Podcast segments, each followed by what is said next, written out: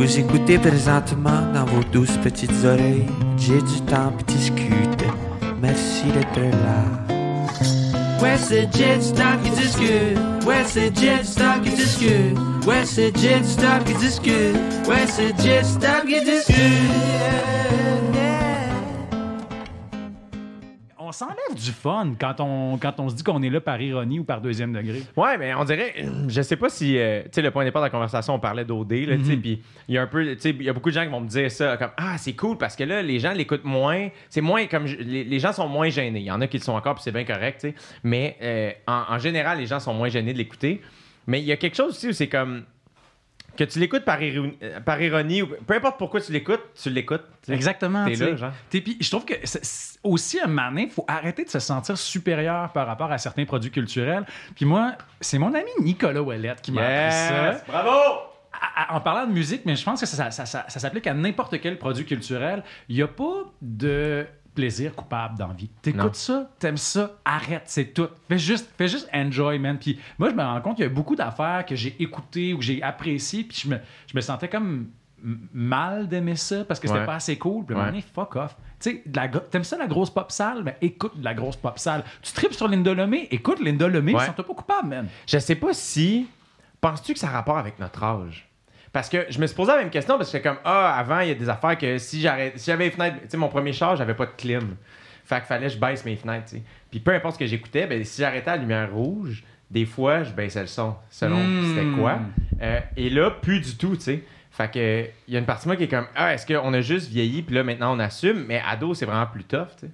Je pense que tu 100% raison parce que c'est tellement le fun le moment où tu es assez confiant pour juste faire fuck off. Puis je pense que devenir un papa, parce que tu sais, tranquillement, c'est vers ça qu'on s'en va. J'ai quand même vu que tu avais des bas dans tes sandales. Oui.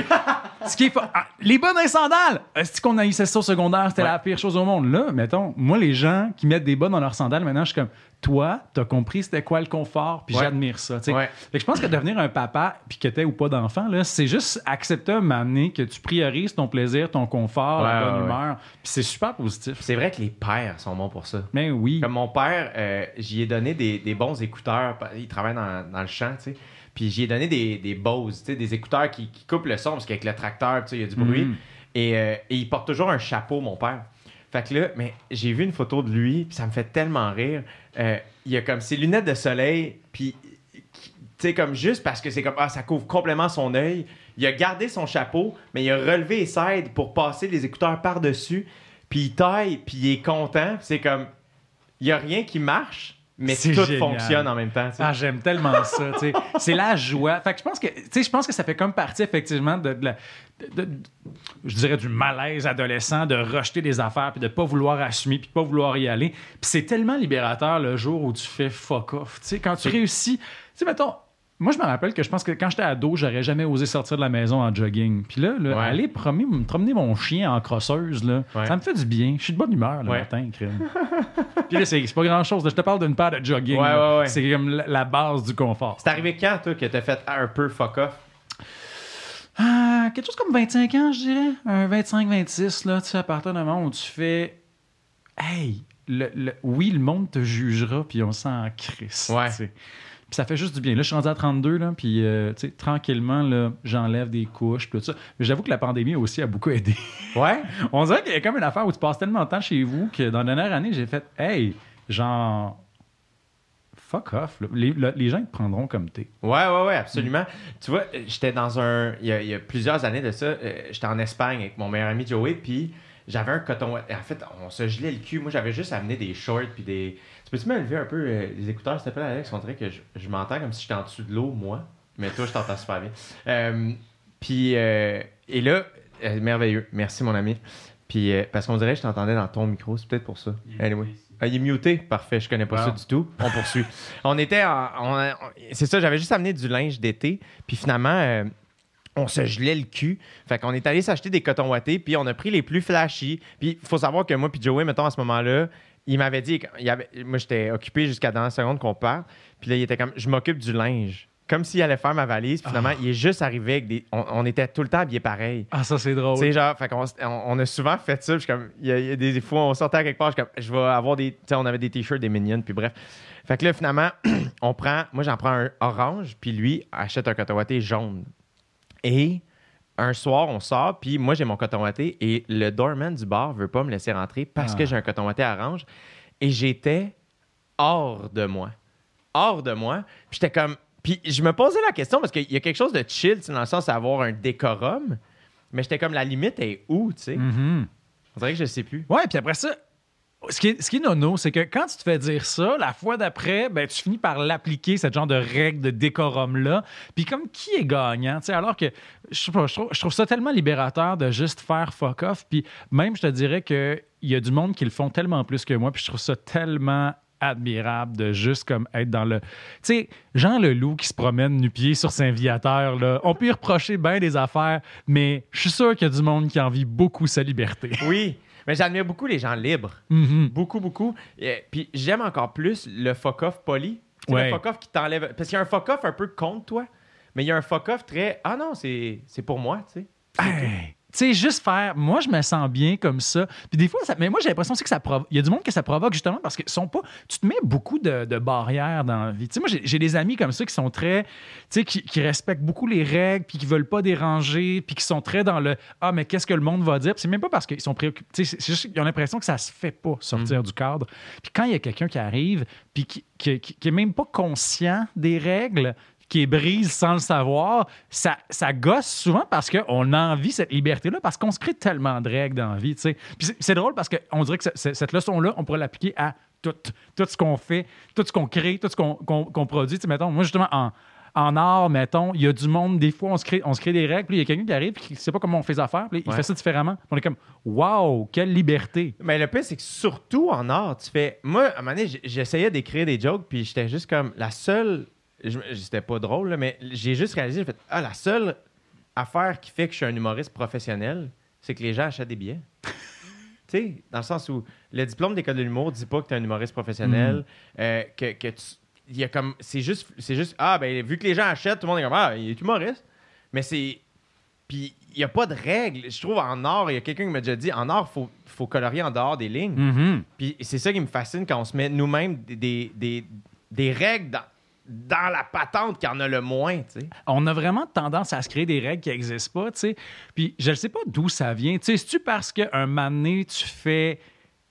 Tu sais, tu fais quelque chose pendant, de la même façon pendant plusieurs années, puis ça marche, puis tu oublies qu'il y a une autre façon de le faire? Puis se poser des questions, ça prend du temps. Tu sais, Ouais, ouais, puis ouais. je pense qu'il y a- il y a ça aussi, c'est que ça devient, ça devient efficace d'avoir une, une méthode, une formule. C'est efficace, tu peux t'appuyer là-dessus. Puis là, un moment donné, ben, peut-être que tu t'en rends même pas compte, puis tu es en train de devenir un vieux con. Là, quand il y a quelqu'un qui a zéro année d'expérience, alors que toi, tu en as 20, qui arrive, puis qui fait les affaires différemment, ça se peut aussi que ta réaction initiale, au lieu de faire comme Ah, wow, c'est malade, fais ça différemment, que ce soit juste de faire comme ben là, qu'est-ce qui Christ, comment il fait ça? C'est n'importe quoi, ça se Ouais. pas, tu sais. Là, finalement, ben, le, le kid arrive, puis finalement, ce qu'il fait, il, il- ça pogne, puis là, tu te rends compte que t'es rendu un vieux, puis qu'on est en train de te sortir l'heure à couper dans le cul. C'est ça, c'est- la roue qui tourne. Mais j'ai tellement peur de ça, moi, dans la vie, par contre, comme artiste, là, De, de, de venir dépasser? devenir dépassé. C'est tellement, c'est comme une grande peur pour moi parce que je me rends compte que j'étais tellement baveux puis chialeux quand j'avais 20 ans, puis j'avais mon idée sur, sur, sur- sur qu'est-ce qui est plate puis qu'est-ce qui est intéressant.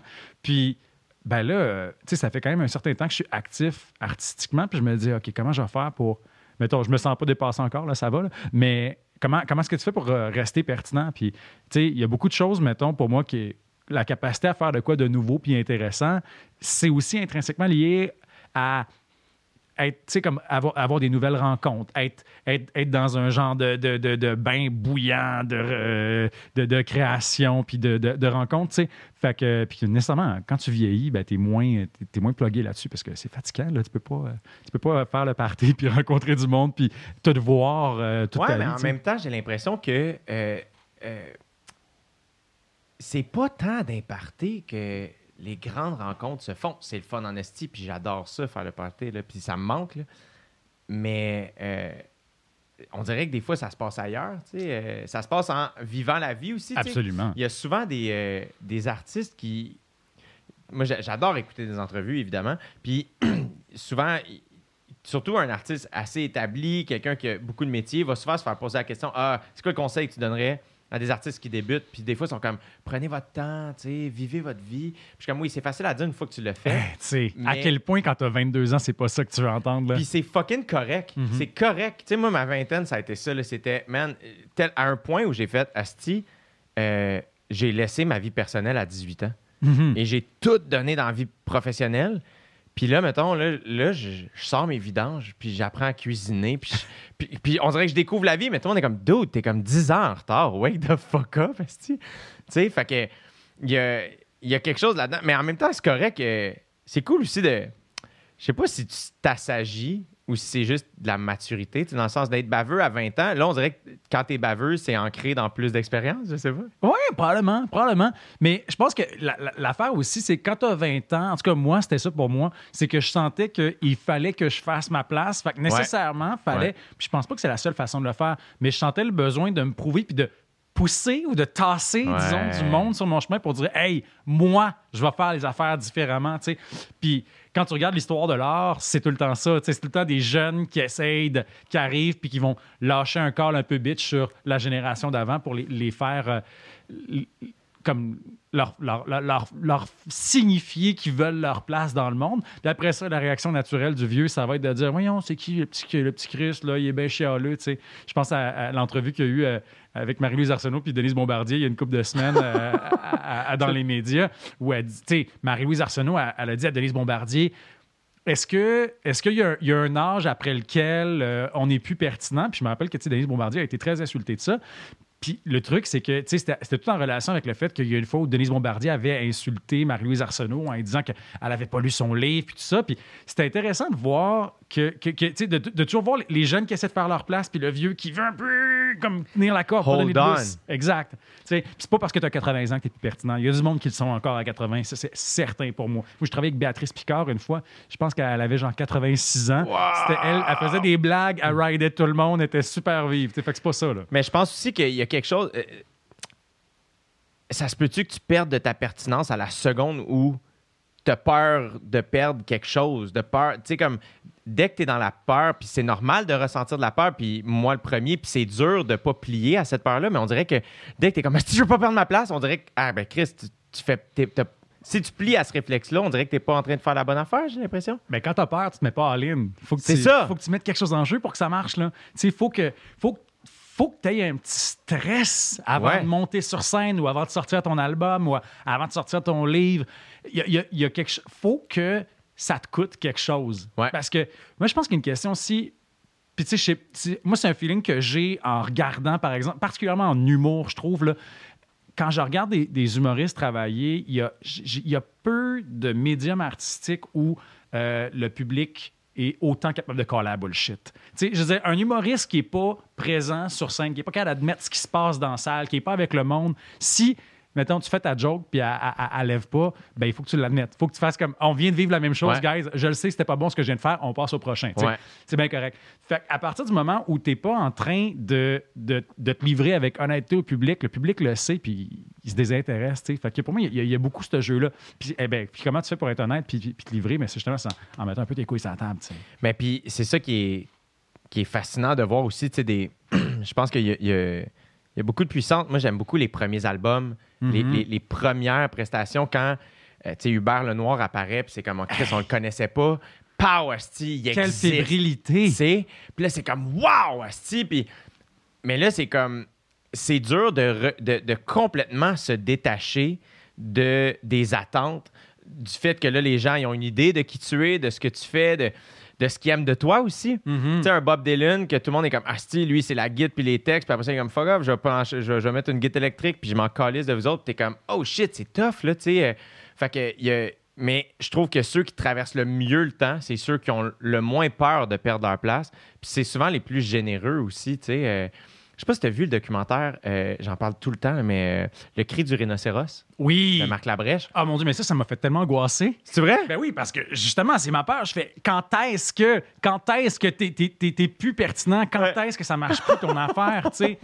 C'est fou parce que qui, qui, qui a interviewé dans ce documentaire? Je Big. BD, Ah oui. Ariane Moffat, Daniel Bélanger, euh, Xavier Dolan, Denis Arcand, Denis Villeneuve, name it, là.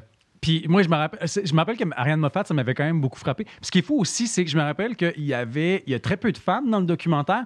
Puis euh, j'avais entendu une, une entrevue sur le sujet. Puis ça a l'air qu'il avait approché beaucoup, beaucoup, beaucoup, beaucoup de femmes. Puis les femmes étaient comme moins à l'aise de- de- d'en parler. Ça, je sais pas pourquoi. Mais je me rappelle que ça m'avait vraiment choqué parce que, tu sais, nécessairement, tu es un artiste, tu regardes ce documentaire-là, tu dis, OK, ben, elle est quand, moi, ma date de péremption Ouais. moi? Ouais. Puis c'est triste de voir du monde s'acharner. Puis en même temps, il y a, il y a- tu sais, je veux dire, Michel Tremblay, euh, je sais plus il a quel âge, mais il a genre 70 avancé, là, certains. Puis quand il sort ses livres, le monde est content de les, de les lire, là, tu sais. Mais c'est. Puis. Ouais, absolument. Puis c'est ça qui est tu sais, dans le documentaire de voir un Daniel Bélanger qui est comme Mhm. Ah, ouais, quand je sors un album, peut-être que les gens en ont assez vu de Daniel Bélanger. Puis ça, puis t'es juste comme. C'est ra- curieusement rassurant de l'entendre dire ça. Parce que t'es comme Ouais. Ah, c'ti, il y a- Puis tu sais, je l'ai reçu sur le podcast, puis il avait dit, il avait mis une belle nuance, j'avais aimé ça, il était comme J'ai vraiment confiance en mes moyens, mais je doute énormément de qui je suis. Tu sais, dans le sens- en tout cas, je me souviens pas exactement des mots, mais il avait très confiance, est comme en la musique qu'il est capable de faire, mais il doute constamment. C'est drôle parce que tu parlais de peur tantôt, puis il y a tellement de nuances parce que la, la peur, c'est pas bon, mais le doute, c'est tellement nourrissant Ouais. artistiquement. Tu sais, se remettre en question, puis ne pas avancer euh, de manière trop coquille dans ta pratique. Mais justement, est où cette maudite ligne-là? Quand est-ce que tu joues safe, puis quand est-ce que tu te remets en question de manière saine? Ouais.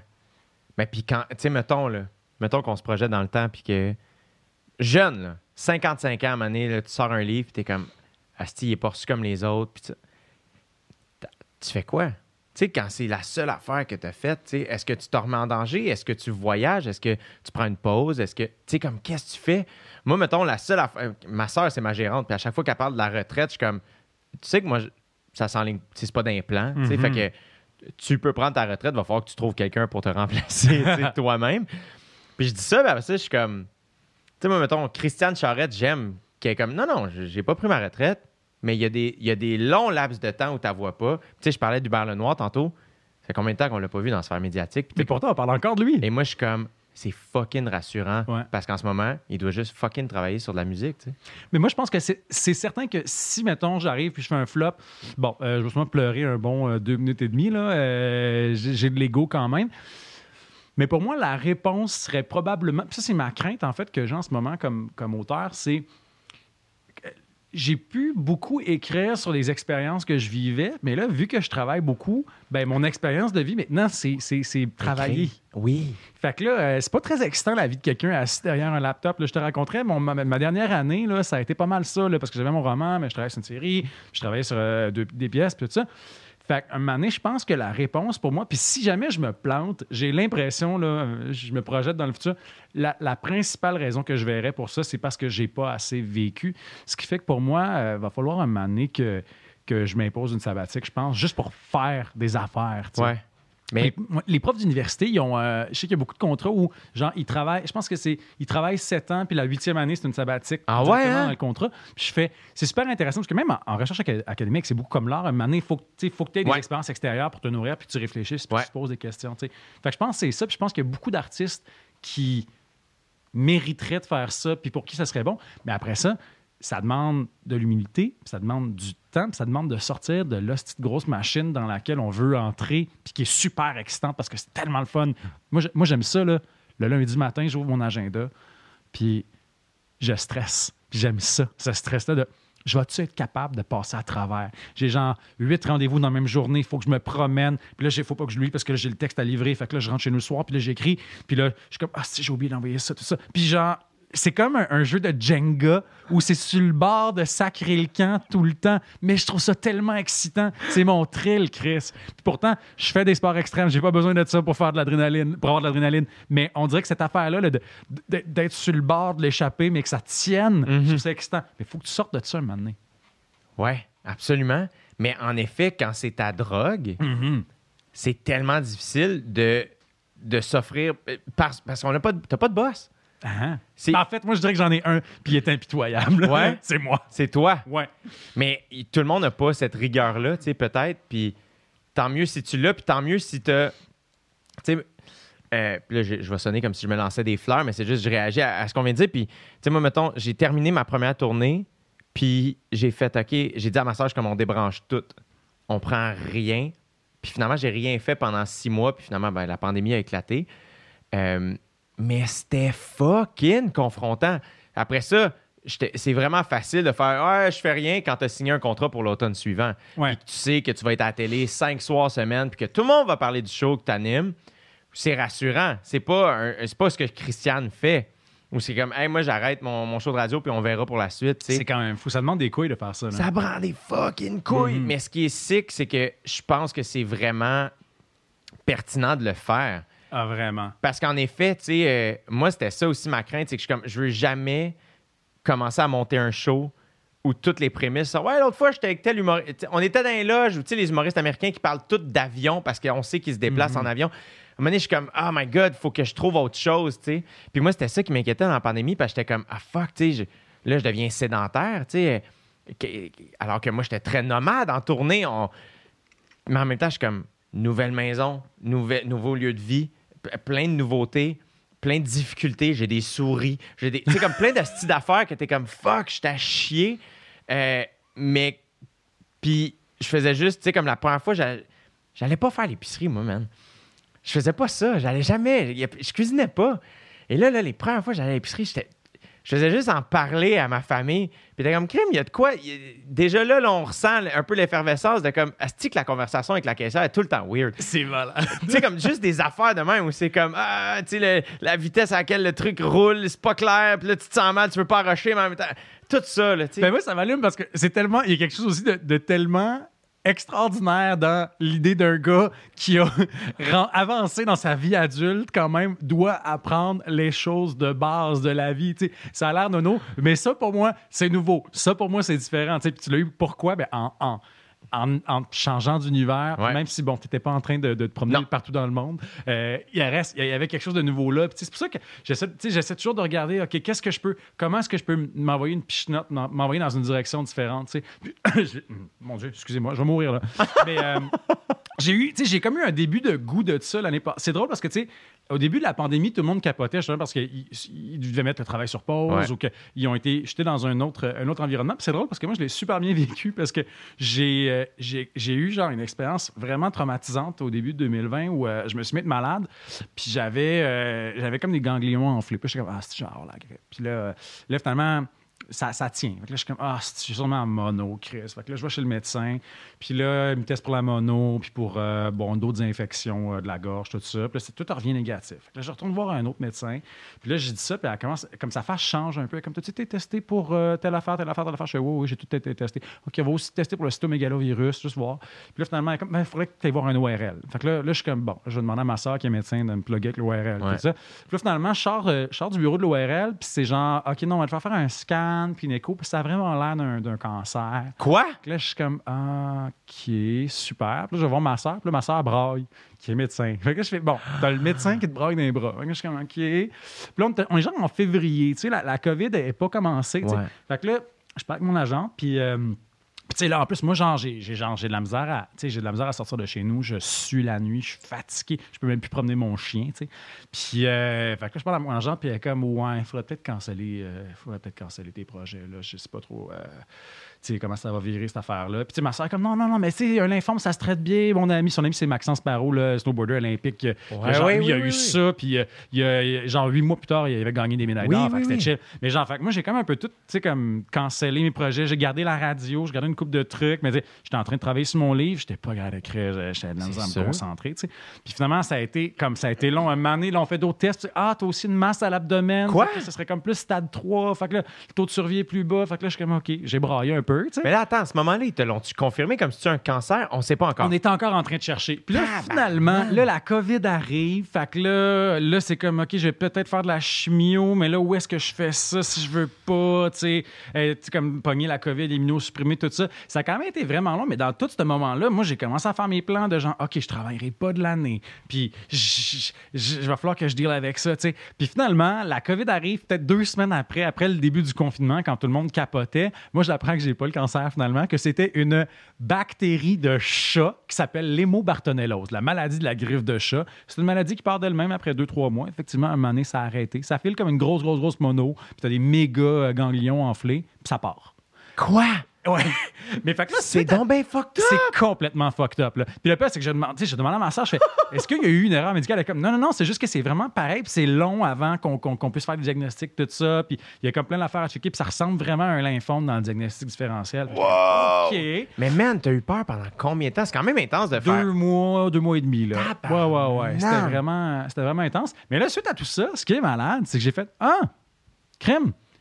Tout le monde capote parce que tout est sur pause. Puis moi, ben oui, là, tout est sur pause. mais J'avais déjà annulé mon année, mon année. Tu sais, fait que ça va. Puis j'ai fait, j'ai comme, tu sais, puis j'ai- passé un bon deux mois, tu sais, le, le premier confinement, là, où je travaillais un petit peu à distance, tout ça, mais où j'étais avec mon chum au chalet, puis on était juste, tu sais, c'était comme juste chill, puis ça a été super ressourçant pour moi. Puis quand je me suis remis à travailler après, ben j'avais vraiment le goût, puis j'étais fucking inspiré parce que il y avait, il y avait eu un vide qui s'était fait. Tu sais, c'est- comme un, c'est un- vacuum. Là. Quand il y a un vide qui se crée, il y a des, des affaires Ouais. qui, vont, qui, Ouais. vont, qui vont rentrer. Mais c'est c'est rien, là. C'était deux mois, là. Mais ce deux mois-là d'espace que j'ai eu dans ma vie a tellement fait du bien. Puis en plus, ce qui est malade, c'est que j'ai eu une fausse peur Oui. Qui a, qui, a, qui a- qui a adouci la peur d'après. On dirait que moi, la COVID, après ça, ça me faisait pas peur. J'étais comme, je vais faire, tu sais, je prends mes précautions, puis tout Ben ça, ouais. mais on dirait que je suis comme, je vais prendre les affaires comme elles viennent. Mais c'est sûr que penser que tu as le cancer pendant deux mois et finalement apprendre que tu l'as pas, dans le sens, c'est, c'est ce qui se rapproche le plus d'une expérience de l'avoir puis guérir. Exact. Où ce que je suis persuadé que ça change, ça change un, pas tout à fait ta perspective à la vie, mais un peu. que Ah, complètement. croire? Après ça, tu sais, mettons, moi, je fais souvent des blagues avec mes, je- je- avec mes amis. Je suis tout le temps comme, ben oui, mais tu sais, quand, quand j'ai traversé mon cancer. Là, mettons, des fois, là, genre, tu sais, comme, mon chum m'a fait, faudrait vraiment que tu arrêtes de faire cette blague-là parce que le monde qui ont traversé un cancer, pour vrai, ils vont avoir le goût de t'en coller. une. Ouais, ouais, ouais. Oui, je le sais, tu sais, je le sais. Mais en même temps, c'est fucking drôle. Mais ça a été super positif, tu sais. Puis c'est drôle, hein, moi, je repense souvent à, tu sais, quand même, j'ai croisé quand même pas mal de monde dans ma vie qui ont eu des, des expériences de, de proximité avec la mort ou qui ont eu, tu sais, il y a une de mes amies qui elle s'est fait ramasser par un camion de vidange. Non. Puis Elle a eu là, des problèmes à la jambe puis à la hanche vraiment longtemps. Même, il y avait été question de se faire amputer une année, mais Dieu merci, elle, elle a survécu. Mais encore aujourd'hui, tu sais, elle, a des, des- des petits problèmes moteurs, elle a mal des fois. Puis récemment, j'en ai parlé avec elle, puis elle me disait c'est fou parce que maintenant, je ne changerais rien. Genre, je voudrais pas, si tu me posais la question, est-ce que tu corrigerais le passé? Est-ce que genre, t'aurais attendu un 30 secondes de plus à- à- au feu rouge? Elle dit non parce que je- ça fait partie de moi. C'est Ouais. fucked up à quel point des affaires épouvantables. Je veux pas dire que, mettons, ce qui nous tue pas nous rend plus fort, mais c'est plus que les affaires laides et, et- et négatives et tristes font partie de nous, puis nous aident après ça à. ben, en fait, pas, pas nous aident, mais c'est juste que ça- si t'aimes quitter aujourd'hui, t'es la somme de ce qui s'est bien passé, de ce qui s'est mal passé Ouais. aussi. Ben, puis c'est, on le dit souvent qu'on apprend de nos erreurs, là, dans Exact. le sens où. Puis quelqu'un qui fait pas d'erreur aussi, c'est quelqu'un qui essaye peut-être moins de choses, qui a peut-être beaucoup de chance aussi. Euh, mais il y a quelque chose de aussi, évidemment, pendant la période que tu vis un échec ou quelque chose de, particulièrement difficile, ou euh, dans le moment, tu vois pas le bout, mais si tu trouves la force, puis que tu es bien entouré, puis que tu réussis à traverser ce moment-là, euh, de l'autre bord, quand tu deviens un peu, pas fan de toi, mais on dirait que tu as confiance en tes moyens. Il y, a- une espèce de. Il y a quelque chose qui s'émane de ça, de faire Ah, j'ai passé par-dessus ça, tu sais. C'est incroyable, pour vrai. Mais ça, c'est des années plus tard. Hein? C'est ça qui est fou. C'est que tu fais Hein? J'ai tellement pensé que c'était la fin du monde. Ouais. J'ai tellement pensé que, ça- que ce serait. Puis, mais, je sais pas pourquoi, je, suis beaucoup dans la, la rétrospective ce jour-ci, mais je repensais à. à- je reparlais avec Rosalie Vaillancourt de Saint-Hyacinthe. Moi, j'étudiais à l'école de théâtre du cégep de Saint-Hyacinthe, puis Rosalie aussi, elle étudiait là. Puis on parlait de euh, la maudite première année à Saint-Hyacinthe, d'à quel point, tu sais, c'est la, la fin du monde parce que, tu sais, on est genre 30 étudiants puis en gardent 10, tu sais. Ça, là, ça, là, ces programmes-là, là, C'est de l'ostinement. c'est terrible. Mais vraiment, c'est même pas légal. hein. Ça n'a aucun Selon la loi sur Ouais. les cégeps, c'est même pas légal. C'est un peu une, une genre Ouais, crosse, qu'ils hein. ont trouvé pour financer le programme parce que c'est ça, c'est que ça coûte cher la former des comédiens parce que tu sais, il faut que ce soit des petites classes, tout ça. C'est le moyen qu'ils ont trouvé. tu sais. Puis j'en parlais avec Rosalie, puis elle, elle me disait, tu sais, j'étais tellement démolie, je voulais tellement être comédienne. Puis je suis comme, ouais, mais là, là t'es morte de rire, dans le sens où t'es bien plus contente d'avoir été crissée à porte, d'être allé, d'être allé en humour à la place. T'es comme, ben oui, tu sais. Puis là, là, je fais du cash en plus. Puis comme, ça, c'est sûr. Que comme comédienne, des fois, c'est plus difficile. Puis moi, même affaire. Tu sais, moi, j'ai été gardé finalement, mais j'y repense maintenant, puis je fais, tu sais, je regarde, tu sais, il y a du monde qui ont été coupés, qui, qui ça s'est super bien passé après, puis d'autres que non. Puis je fais, hey, tu sais, mettons, je me mettais tellement de pression sur les épaules quand j'avais 18 ans, puis ça a tellement été épouvantable puis stressant. Puis là, je- avec le recul, je fais, hey, tu sais,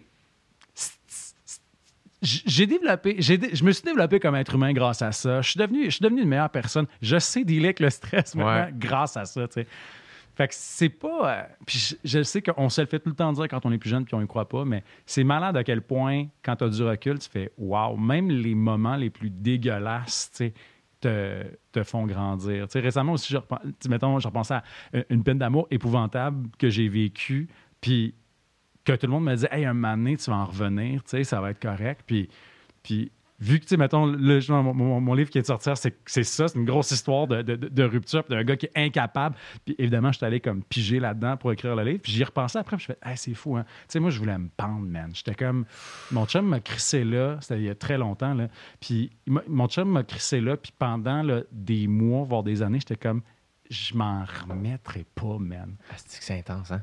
Puis là, là, l'autre jour, je l'ai croisé au parc, j'ai fait Hey, il est lettre. puis si tu m'avais dit en 2014 que je croiserais mon ex, puis que je le trouverais lettre, je t'aurais, là, je t'aurais dit ta gueule, Ouais. tu sais pas ce que je vis, tu comprends pas. Oui. Ouais, Parce que j'étais j'étais évi- évidemment la première personne de l'histoire de l'humanité à vivre une peine d'amour. Il y a personne qui pouvait comprendre comment je me sentais. Mais c'est tellement intense. Ben c'est oui. tellement intense à vivre. Tu sais, euh, euh, moi, ma psy m'a déjà dit, comme, mais pour vrai, euh, le- le- un décès et la peine d'amour, c'est les deux plus grands deuils humains, pas mal. là, euh, mais c'est tellement intense à vivre. Puis euh, euh, le pire, c'est que, dans ton livre, je l'ai lu en, pour vrai, 24 heures. Wow. Comme, j'ai, haute démolition, ça m'a beaucoup confronté aussi. Euh, c'est fucking bon. Et- mais tu vois, le pire, c'est que Royal aussi, je l'ai dévoré comme vraiment rapidement. Il y a vraiment quelque chose de dur dans tes livres à lire. Euh, j'ai pas encore lu. euh, euh, j'ai, commencé, en fait. Manuel de la vie sauvage. Manuel de la vie sauvage. Puis ma copine a commencé sport et divertissement. Nice. Fait que on est complètement Jean-Philippe ensemble. Mais il y, a quelque chose de dur dans la lecture, du moins Royal puis Haute Démolition. Il y a des affaires j'étais comme fuck, tabarnak. C'est c'est pas léger. mais en même temps, Asti incapable d'arrêter. Il y a vraiment quelque chose d'addictif. Puis euh, il y a. C'est. C'est fucked up. euh, tu sais, la peine d'amour aussi, la- la- à quel point ça peut avoir un range gros. C'est tellement intense à vivre, tu sais. euh, mais. Ah, c'est ça que je voulais dire. Quand tu as dit, tu sais, à un moment donné, ça va passer, tes amis disaient ça. J'avais écouté, je pense que j'en ai déjà parlé, mais je te comparais. euh, Quand Patrick Watson a sorti son dernier album, Waves, Mhm. euh, il parlait de la tune Here Comes the River en, en entrevue. Puis il parlait de ça où lui, à un moment donné, il a, il a vécu une période bien tough. Euh, je sais pas s'il s'est fait laisser, puis je pense qu'il a perdu un proche aussi, puis ça. Puis il est allé genre dans un bar où il allait tout le temps, où je sais pas trop, mais en tout cas, il est comme Ah, il y a un personnage à Montréal, comme un dude, un monsieur, là, que j'ai pas trop compris, il a été flou un peu. Puis il était comme, j'étais au bar, puis ça, ça allait vraiment pas bien. Puis le gars, il avait dit, comme, pour vrai, tu vas pleurer longtemps, et à un moment donné, ça va être correct. C'est ça qui est bizarre. Puis Patrick Watson est comme, j'ai quitté le lieu et j'étais allé composer Here Comes the River, qui est un peu ça, tu sais. Euh, puis, man, quand je l'ai vu en show, là, t'as jamais vu un gars pleurer de même? Mais on dirait que d'avoir, le- d'avoir tout ce background-là aussi, c'est ça qui est incroyable des fois aussi avec la musique ou avec l'art en général, c'est que t'as. de- des fois, de savoir. Ben, il y a des fois où savoir comment c'est fait, ça peut ruiner la magie aussi. Là. Ouais. Mais il y a des fois où, quand tu, quand, comme, quand tu comprends le poids qu'il y a derrière chaque mot, on dirait que ça, amplifie complètement l'effet. Ça peut, tellement, euh, ça peut tellement faire encore plus mal ou que ce soit encore plus beau. Ce qui était particulier, c'est qu'il parlait aussi, l'analogie qu'il donnait dans cet exemple-là, c'était, c'est comme un surfeur, où quand tu te baignes dans la mer, puis finalement, tu perds le contrôle, puis tu es dans la vague, tu as beau fighter contre la vague, il n'y a rien à faire. Comme, il faut vraiment que tu te laisses aller, puis curieusement, c'est ça qui va te sauver. Tu vas pas arrêter de souffrir, mais si tu acceptes ton sort, ça va te sauver. C'est tellement fascinant. Puis je trouve que dans ton livre, on le voit, ça, l'espèce de détresse euh, euh, qu'on peut pas ramener, qui est dur à ramener. Toi, mettons, comment t'as fait pour t'en sortir? Qu'est-ce qui a fait que, Chris, tu t'es pas pendu, man? Ce qui est un, qui qui- est un comme une hostie chance, là. Honnêtement, le temps. C'est ça qui est plate comme réponse, c'est qu'il n'y a rien que j'ai pu faire, puis j'ai tout essayé, man. En plus, tu sais, je genre, je faisais du sport comme un hostie de malade en- à m'en faire mal. J'ai vécu des, tendinites parce que je, courais trop, parce que je faisais trop d'escalade. C'était comme, je me suis démoli, tu sais. Puis le pire, c'est que j'ai encore des douleurs à cause de cette période-là où je m'entraînais trop. Là. Genre, je, pouvais, je pouvais grimper deux heures par jour toute la semaine. Euh, j'ai fait le party comme un esti de malade. Ça aidait pas plus. Mettons, si tu files pas bien, te réveiller hangover, ça va pas filer mieux. En même temps, si- puis j'encourage les gens tu sais, dans le sens, mettons, quand tu parles d'escalade, euh, tu t'es fait mal, pis tout ça. Mais heureusement que tu as eu ces, échappatoires-là Ah, pour oui. te garder. Oui, oui, oui, vraiment, vraiment. Ça a vraiment fait du bien. Puis aussi, après ça, j'étais fucking bien entouré. J'avais des amis extraordinaires. Euh, le monde a été, mettons, je ne comprends pas que mes amis m'aient enduré. J'étais insupportable. Comment ils ont fait? Merci, merci. Je leur dis régulièrement, mais merci. Mes amis ont été, pour vrai, là, des perles. Ils m'ont vraiment enduré. Euh, j'ai, de, toutes sortes de façons. Tu sais, des affaires. je me rappelle, il y a une fois où, je suis débarqué chez mon ami, puis euh, elle, m'a dit, tu sais, on, est, on écoutait Under the Skin. Petit film léger de science-fiction épouvantable où Scarlett Johansson joue une, une alien mangeuse d'hommes. Puis, euh, et là, le film se termine, puis je file pas bien. Puis là, le chum de mon ami, euh, il, rentre, puis là, je comprends que c'est un peu le moment que je parte, tu fait que là, ils vont souper ensemble, puis tout ça. Puis là, il s'assoit, puis il est comme, ah, puis toi, ça va bien, JP?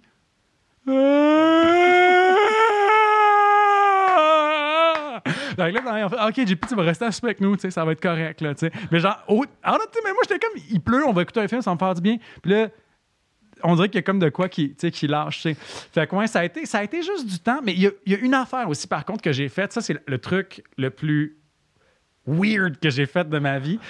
Euh, j'ai écouté à la radio, euh, je m'appelle, c'était à Catherine Perrin, il y avait une chercheuse qui s'appelle euh, Michelle Lonergan, qui est une chercheuse à, l'Institut de santé euh, mentale Douglas. Puis elle a fait des grosses recherches sur euh, le stress post-traumatique. Puis, avait- il avait comme travaillé avec un médicament là, qui, qui est utilisé depuis les années 50, qui s'appelle le propranolol. Puis c'est un médicament de- pour la haute pression, là, qui est vraiment basique, que, plein de monde qui ont de la haute pression prennent. Puis elle avait réalisé que ce médicament-là pouvait enlever la charge émotionnelle reliée à certains souvenirs. Quoi? Puis ça marchait pour des gens qui souffraient de stress post-traumatique. Mais elle s'est dit, OK, est-ce qu'on pourrait traiter la peine d'amour comme un stress post-traumatique? Fait que finalement, euh, j'ai trouvé son email. J'ai écrit, j'ai fait est-ce que je peux est-ce que est-ce que l'étude est encore en cours, est-ce que je pourrais participer? Wow! Puis euh, là j'étais allé faire euh, là je l'ai- j'étais allé là, elle a dit oui oui oui, venez venez venez, euh, on Arrête. va. Puis là je remplis le formulaire puis elle a fait ben écoute, vous seriez vous seriez admissible. Puis là finalement, elle prend c'est un médicament qui, qui abaisse la- la- la- le rythme cardiaque, tu sais, sur la pression sanguine.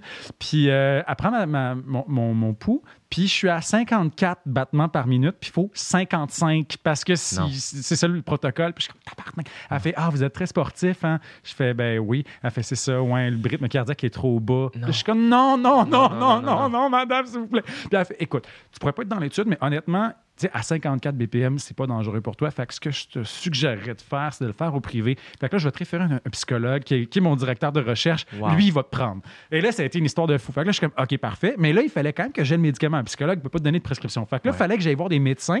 Puis là, que je leur dise, là, je sais que c'est un médicament pour la haute pression, mais j'ai besoin de le prendre pour une thérapie. Est-ce que vous voudriez? Puis les gens étaient comme, ben non, je ne prescrirai pas ça. Puis là, finalement, après trois essais, j'ai trouvé un médecin. Parce que aussi, je voulais pas. Tu sais, je- ma soeur est médecin, ils m'ont dit que je voulais comme pas. Je trouvais ça weird, là, euh, éthiquement, de demander ça. Fait que là, bref, il y a un médecin qui me donne mes petites six pilules parce que c'est six séances. Puis là, finalement, je vais voir le psychologue et c'est tellement spécial. C'est un peu comme Eternal Sunshine de The Mais c'est à ça que je pense depuis tantôt. Ouais, la différence, c'est que tu n'effaces pas le souvenir, mais tu effaces la charge émotive associée au souvenir. Fait que là, attends, tu prends le médicament et tu t'en vas en thérapie? tu vas, c'est vraiment spécial. Je donne une première séance où tu parles avec le gars. Puis là, après ça, quand tu commences la thérapie pour vrai, il y a deux façons de le faire. C'est soit tu vas raconter le souvenir ou moi, ce qui est fait dans mon cas, c'est que tu vas l'écrire. Fait je prends le médicament une heure avant la séance et là, je, je m'assois, puis là, je suis un petit peu sous l'effet du médicament, mais tu sais, moi, je sens rien. Là, je suis un petit peu plus fatigué, mais c'est tout. Puis là, il me dit, parfait, tu vas tu vas euh, t'asseoir puis tu vas raconter ton, euh, ton break-up. Puis, euh, fait là, je je sors de son bureau, je m'assois, je raconte le break-up, puis je me rappelle que euh, la première fois que je le fais, j'étais un peu comme pas bien. Puis là, je me rassois devant lui, puis là, je le raconte, mais genre, je fonds en pleurs. Là, je suis comme. Ça, c'est la deuxième séance. La pre- ben là, oui, la deuxième séance, le, le début de la vraie patente. Fait que là, je braille, puis là, je suis comme. puis là, il est comme, OK. Puis après ça, on en parle un petit peu, puis je rentre chez vous, puis merci, bonsoir. Puis je fais ça, même affaire. Deuxième séance, troisième séance, quatrième séance. Puis autour de la quatrième ou cinquième séance, c'est vraiment bizarre. Je raconte la même affaire, puis d'un coup, il y a comme plus de. Je me dis, ah, c'est parce que je, je suis tout le temps en train de raconter la même affaire, euh, il- ça me fait plus rien. Puis est-ce que tu prends le médicament avant chaque Avant chaque session? séance. OK, OK, OK. Puis là, effectivement, après six séances, je sens comme. Je suis comme. C'est fret. J'ai l'impression- C'est comme si j'ai lisé une liste d'épicerie. C'est vraiment bizarre. Puis euh, j'en ai parlé avec lui, puis après ça, j'ai entendu aussi des, il y a des, il y a des rapports de recherche qui ont été faits sur, la, sur la, la grosse recherche à, à Douglas. Puis ben, ce qu'ils se sont rendus compte, c'est que dans plus de 70% des cas, ça diminuait ou neutralisait la charge émotive associée au, euh, au- ce qu'elle appelait les traumatismes amoureux. Fait que ça a été vraiment fou. Tu as utilisé la science? J'ai utilisé la science pour euh, guérir mon cœur brisé. Wow! Ouais, fait que ça a été vraiment, vraiment hot. Ça, ça a vraiment fait du bien. Puis je, je l'ai expérimenté après, tu sais, quand les gens en parlaient ou, ou mettons, quand je recroisais mon ex, qui- chose qui me, qui, qui me traumatisait complètement, d'un coup, ça faisait juste plus rien. C'est tellement hot. Et c'est vraiment ciblé. C'est super ciblé. C'est juste pour ça. C'est pas une affaire, t'aimais les chats avant, puis là, t'es aimes plus. Non, là. non, non. C'est ciblé à cette histoire. Vraiment par rapport à un souvenir. Puis ce qui est vraiment le fun aussi, ce que la chercheuse disait, c'est que ça permet de. Comme, tu sais, mettons, il y, a- y des gens qui vont devoir, suite à une situation comme ça, être ces anxiolytiques ou ces antidépresseurs pendant un an, deux ans. Euh, ça, ça, ça marche, c'est cool. C'est juste que si tu peux prendre un médicament six fois au lieu de le prendre tous les jours pendant un an, c'est vraiment cool. Puis est-ce hein. qu'on est-ce que est-ce que tu sais c'est quoi que ça fait dans le corps? On le sait-tu? Alors, je sais que c'est relié à la réponse noradrénergique euh, des souvenirs, puis c'est tout ce que je peux dire parce que je Wow. connais absolument rien à la biochimie. Mais je sais que c'est comme si, comme si à chaque fois qu'on se souvient d'un souvenir, on le sort du tiroir, puis on, on- on l'inspecte. Mais c'est comme si quand tu es sous l'influence de ce médicament-là, quand tu le sors du tiroir, il y a comme une, une réaction qui s'effrite. OK. Puis ça fait que il, il est encore là, il est encore là, mais il fait plus mal. C'est tellement magique. Aïe aïe. Ouais. Est-ce que tu es-tu disponible genre tu conseilles tout ça aux gens? Ah, 100% Je sais Ouais. pas qui, comme, je sais pas, Ouais, je pense ça. pas que c'est c'est très, très, très répandu, mais je sais qu'il y a des psychologues qui font ça. Moi, le, le psychologue avec qui j'avais travaillé, il s'appelait- il s'appelle Daniel Saumier. Je pense qu'il il- il pratique encore à Montréal, mais euh, ça avait été tellement spécial, tu sais. Fait que C'est pour ça que. Puis encore, tu sais, j'y repense, je fais aïe, aïe, tu sais, ça- l'incidence que ça a eu Oui. sur, euh, sur ma vie, c'est vraiment malade, tu sais. C'est malade. Ouais. C'est malade. Moi, je suis tellement content cette semaine. Il y a un, de mes- euh, un collègue qui m'a texté faire Hey, salut, Jay, je sais que tu as dit euh, à quelque part que tu as, déjà consulté. euh, J'aimerais ça entamer cette affaire-là, moi aussi. Puis j'étais- j'étais juste comme Ah, je suis tellement content qu'il demande. Parce que souvent, c'est juste ça qui fige. Tu sais pas par où commencer. tu sais.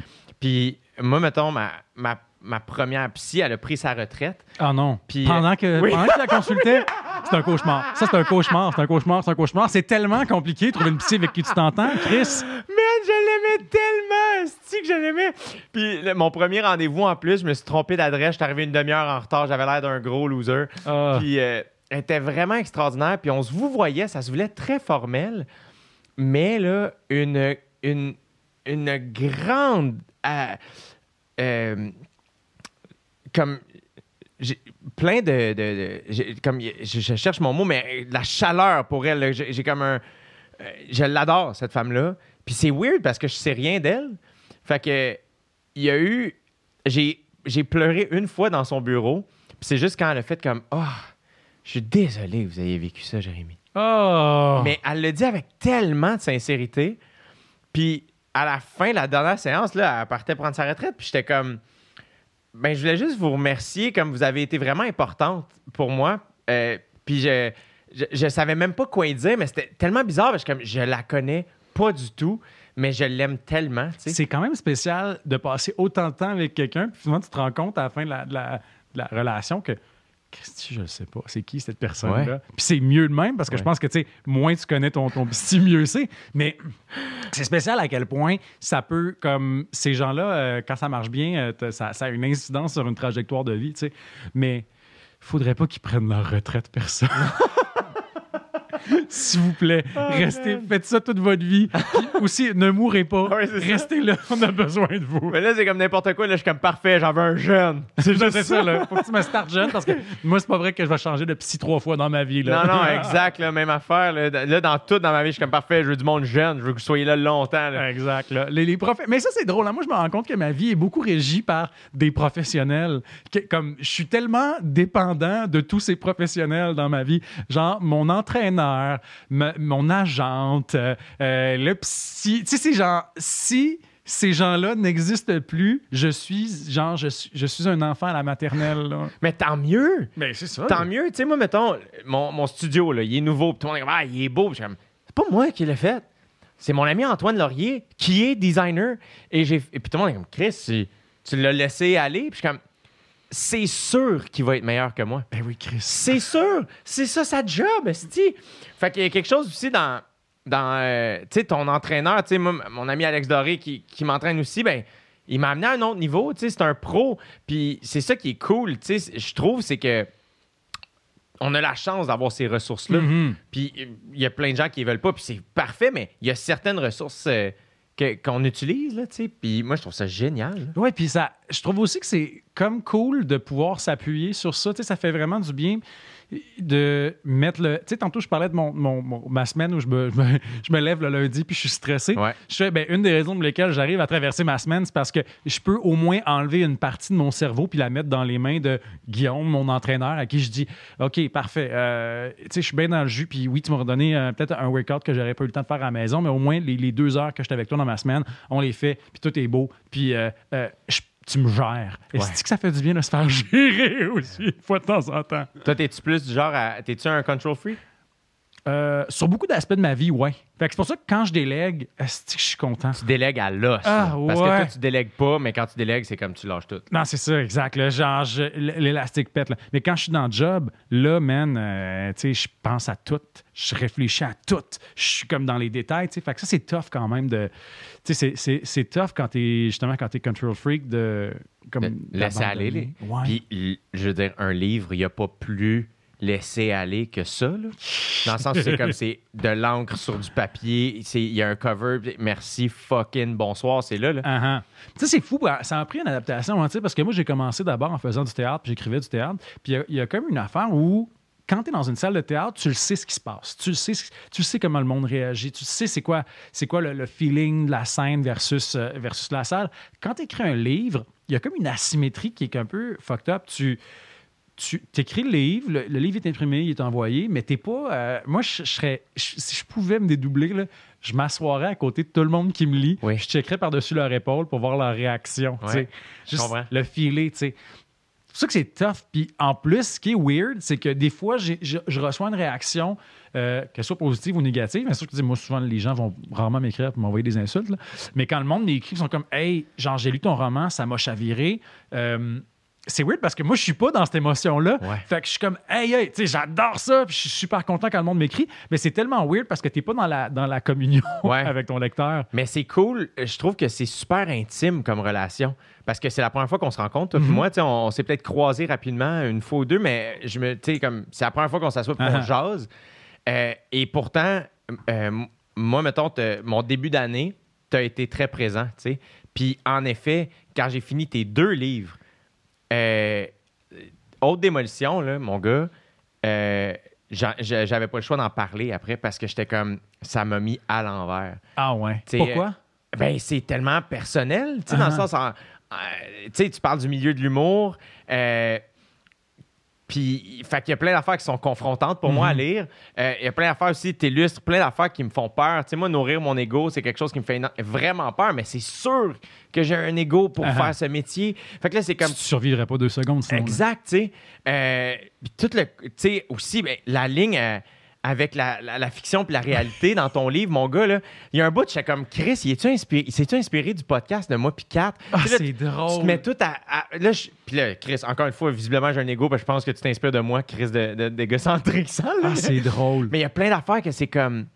C'est Il y tellement. a une chose, je peux te dire qu'il y a une chose qui est inspirée de toi, puis c'est une chose méchante en plus, mais c'est même pas, j'avais même pas vu ton show. C'est qu'à la soirée, t'es encore jeune, il disait que tu faisais, euh, tu faisais Des blagues sur ton secondaires. secondaire. Oui, je sais. J'avais même pas vu ton show, mais je fais ah ça c'est le genre de choses méchantes que quelqu'un va dire sur Ouais. le show de quelqu'un d'autre, fait que je vais le prendre. Ben oui, puis le pire, c'est quand je l'ai lu, j'étais comme. Ouais, euh, je savais. il- Comme, il y avait quelque chose là-dedans, mais tu sais, quand on parle de maturer, de vieillir, il y a plein d'affaires où c'est comme. Ça, mettons, ça m'a pas affecté autant que. euh, tout le côté égomaniaque, le côté. euh, tu sais, mettons, moi, j'ai jamais fait de poudre dans ma vie. Mhm. Fait que, tu sais, le, le côté coke, ça, je l'ai pas vu, moi, personnellement, tu sais. Euh, mais de voir tout ça, tu sais, de. Il y a beaucoup de bobos du milieu que, Mm. que, que tu mets là-dedans. Puis on dirait que j'avais plein de questions aussi, parce que je sais que tu as fait les mises en scène des galas juste Ouais. pour rire. Fait que j'imagine que c'est un peu là aussi que tu as comme vu ce qui se passait. Tu sais, comment. Je, je sais aussi que.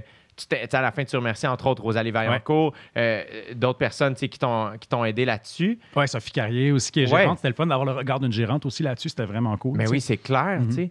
Puis je, j'ai trouvé ça cool aussi qu'au début, tu, tu fais un petit shout-out comme à, à les lignes d'aide pour la prévention du suicide, pis ça. Ça, j'ai fait ça parce que j'ai eu, ça m'est arrivé, moi, de recevoir des gens qui ont dit, qui m'ont, qui m'ont écrit, mettons, ben, ou qui ont écrit à mon éditeur, puis qui disaient, hey, j'aurais aimé ça le savoir. Tu sais, c'est pas grave. C'est juste que, puis moi, honnêtement, ça me coûte tellement rien de faire ça parce que moi, je veux faire une ride de roller coaster avec mes livres, mais je veux que tu le saches si t'embarques dans le monstre puis que t'es pas en train d'embarquer dans le pitoune. tu. Ouais, ouais, ouais, ouais.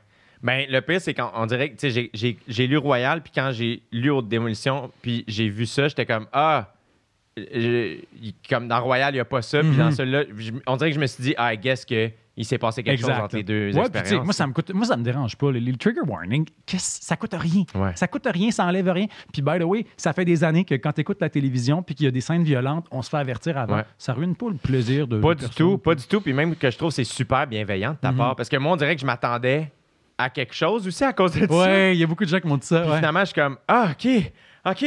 Mais en même temps, ça m'a fait comprendre plein d'affaires sur le personnage, tu sais. C'est-tu dur à écrire? J'imagine que quand tu sors dans de, de longues sessions d'écriture, c'est quand même éprouvant, c'est intense. Ça l'est, puis en même temps, je te dirais que ça fait du bien. tu sais. C'est ça, hein. Il y a quelque chose où c'est comme si euh, tu, tu craches le méchant, puis après ça, ça. Après ça, c'est libérateur, tu sais, puis c'est drôle, tu sais, c'est comme, je sais que c'est en plus, c'est comme une obsession dans le sens où j'ai parlé de suicide dans pratiquement tous mes romans, là, dans tous mes romans, tu sais, mais il y a quelque chose où ça fait du bien, puis c'est que moi aussi, je, je sens le besoin, j'aime ça parler de suicide parce que, ben, tu sais, parce que j'ai eu des épisodes suicidaires, puis ça m'a, évidemment, ça fait partie de ma vie, mais ça, ça je, je- je sens le besoin d'en parler mal. Tu sais, dans mes romans, les personnages, ils gèrent pas bien leur patente. Ils, ils abordent, ils abordent pas ça de manière, disons, responsable. Ouais. Euh, parce qu'on l'a le discours de santé publique. Mais moi, moi des fois, quand j'allais vraiment pas bien, puis justement, j'en parlais avec mes amis qui étaient patients, euh, je sentais quand même des fois que c'était euh, c'était tough j'avais l'impression que le simple, fait- le simple fait de l'évoquer, ça pouvait mal paraître parce que ça mettait le monde à l'envers. Puis il y a quelque chose que je trouve libérateur de juste le cracher puis faire. Des fois, si tu es suicidaire, ben ça a du sens pour toi. Tu, tu sens que c'est une option. tu. Puis j'ai l'impression que juste de, passer par là, euh, ça, fait du bien de crever l'abcès puis de dire t'es pas con d'avoir pensé ça à un moment. tu. Ultimement, c'est c'est- c'est c'est pas ça qu'on veut pour personne, mais tu devrais pas te sentir coupable de t'être senti comme ça. Après ça, allons vers les bonnes ressources. Puis, Ouais. trouvons, trouvons une façon que tu, ch- tu changes d'état puis que tu te sens mieux. Mais euh, ça m'est arrivé des fois de me sentir invalidé. Dans, de- genre, je le sais qu'en ce moment, c'est con ce que je dis. Je sais que c'est con d'avoir le goût de me pendre, mais j'aimerais ça qu'on admette que ce, ce feeling-là que j'ai n'est pas sorti de nulle part ou n'est pas. Ben, puis je pense que, ultimement, on a tellement besoin d'être compris dans la vie, Ouais. j'ai l'impression. En tout cas, si je parle pour moi, là, euh, j'aime me faire comprendre, puis que les gens soient comme, ah, tu sais, de l'empathie, là, que, fait, que- qui fait en sorte que, surtout, je peux juste m'imaginer, moi, j'ai eu la chance de jamais vivre d'ép- d'épisodes suicidaires, mais au secondaire, je faisais partie du groupe d'entraide. Ah! ah, c'est sûr que tu faisais ça. C'est sûr. puis, euh, mais pour vrai, Tu fais chier. T'es comme. Non, mais t'es comme. C'est sûr. T'es, t'es parfait. Va donc chier. Tu sais, c'est sûr que t'accompagnais les gens, puis que t'étais gentil, puis que t'avais une bonne écoute. Mais pour vrai, c'est juste que euh, c'était tellement extraordinaire. Puis c'était un vote par classe. Fait qu'il y avait deux étudiants par classe qui étaient votés. Puis on, on- on avait des ateliers tout au long de l'année pour la prévention de plein d'affaires. Il y avait un week-end où on apprenait la prévention du suicide. Après ça, tu apprenais les peines d'amour, euh, les relations avec les parents, plein d'affaires comme ça. Puis dans la prévention du suicide, peut-être que ça a bougé aussi depuis, là, j'imagine en- Mais je me souviens qu'à l'époque, avec une des premières affaires, c'est que si tu es mon ami, puis que je, je suis inquiet de savoir si tu penses au suicide, faut pas avoir peur de poser la question, Ah. ben net, frais de sec, tu, tu penses-tu au suicide? Puis il y a quelque chose de très... ça arrive souvent, là, on parle des, des fois des cours d'éducation à la sexualité, euh, chez- chez- au primaire, les gens, ou je sais pas quoi, là, la drogue, puis ah, mais si on en parle, ça va leur donner l'idée, puis comme, oui, mais Chris, ils ont la télé puis Internet. Ouais, là, comme, pose la question, puis tu vas avoir leur juste, au lieu de faire semblant que, ah, non, d'un coup que non, tu sais. Puis, c'est fucking important, là, Ouais. d'en parler. là. Exact, c'est ça. Fait que juste de- on dirait que juste de- d'en parler puis de mal en parler, d'en parler de toutes les façons, moment donné, comme, il y a juste que, ça, ça le normalise. Mais en même temps, je dis ça, je suis pas le premier à le faire, c'est malade. Je trouve ça comme super qu'on puisse autant parler de santé mentale en ce moment, puis que ce soit rendu chill. Puis justement, que, mettons, avant, les gens sont comme, oui, je m'en vais chez le psy. Ouais, ouais, ouais, C'était comme, absolument. ouh! Là, le monde est comme genre, ah, là, tu sais pas ce que ma psy m'a dit hier. tu sais, c'est genre, il y a comme, ça a complètement changé, puis je trouve ça tellement sain, puis tellement le fun. Tu sais, il y a, il y a comme un, ça, je trouve que ça enlève un poids à ses épaules de tout le monde. Tu sais, mettons, moi, ça- ça- il y a rien qui me fait plus rire que de voir du monde qui est en, en train de prendre une bière, sont comme, ah, ouais, non, c'est parce que non, non, les, les antidépresseurs que je prenais avant, c'était vraiment de la merde, là, je, je bandais pas, puis c'était de l'ostinement, mais là, c'est cool. Mais là, par contre, j'ai d'autres. Quand tu prenais ça, t'avais-tu ça comme effet secondaire? Ah, ouais, même affaire. Ah, ben, c'est ça, c'est normal. Tu sais, comme- il y a comme une affaire où c'est complètement chill. C'est c'est du monde qui se parle de leur chirurgie au genou. C'est juste que c'est leur tête. tu sais. Ouais, exact. Il y a comme de quoi de vraiment relax. Absolument. Ouais. Absolument. Puis c'est important qu'on en parle parce que Mhm. justement, dans l'idée de. Puis on se sent tous seuls. Ah ah. En tout cas, j'ai l'impression, moi, des fois, je suis comme, mon Dieu, que je me sens seul. Puis après ça, je suis comme, je suis fucking pas tout seul, Esti. Je suis tellement pas tout seul. Mais il faut des petits reality checks, du monde qui te donne la perspective. C'est ça. Mais je suis curieux, pour revenir au, au- au livre, tu trouves-tu que je suis allé trop loin à certains égards? Y a des affaires qui t'ont choqué?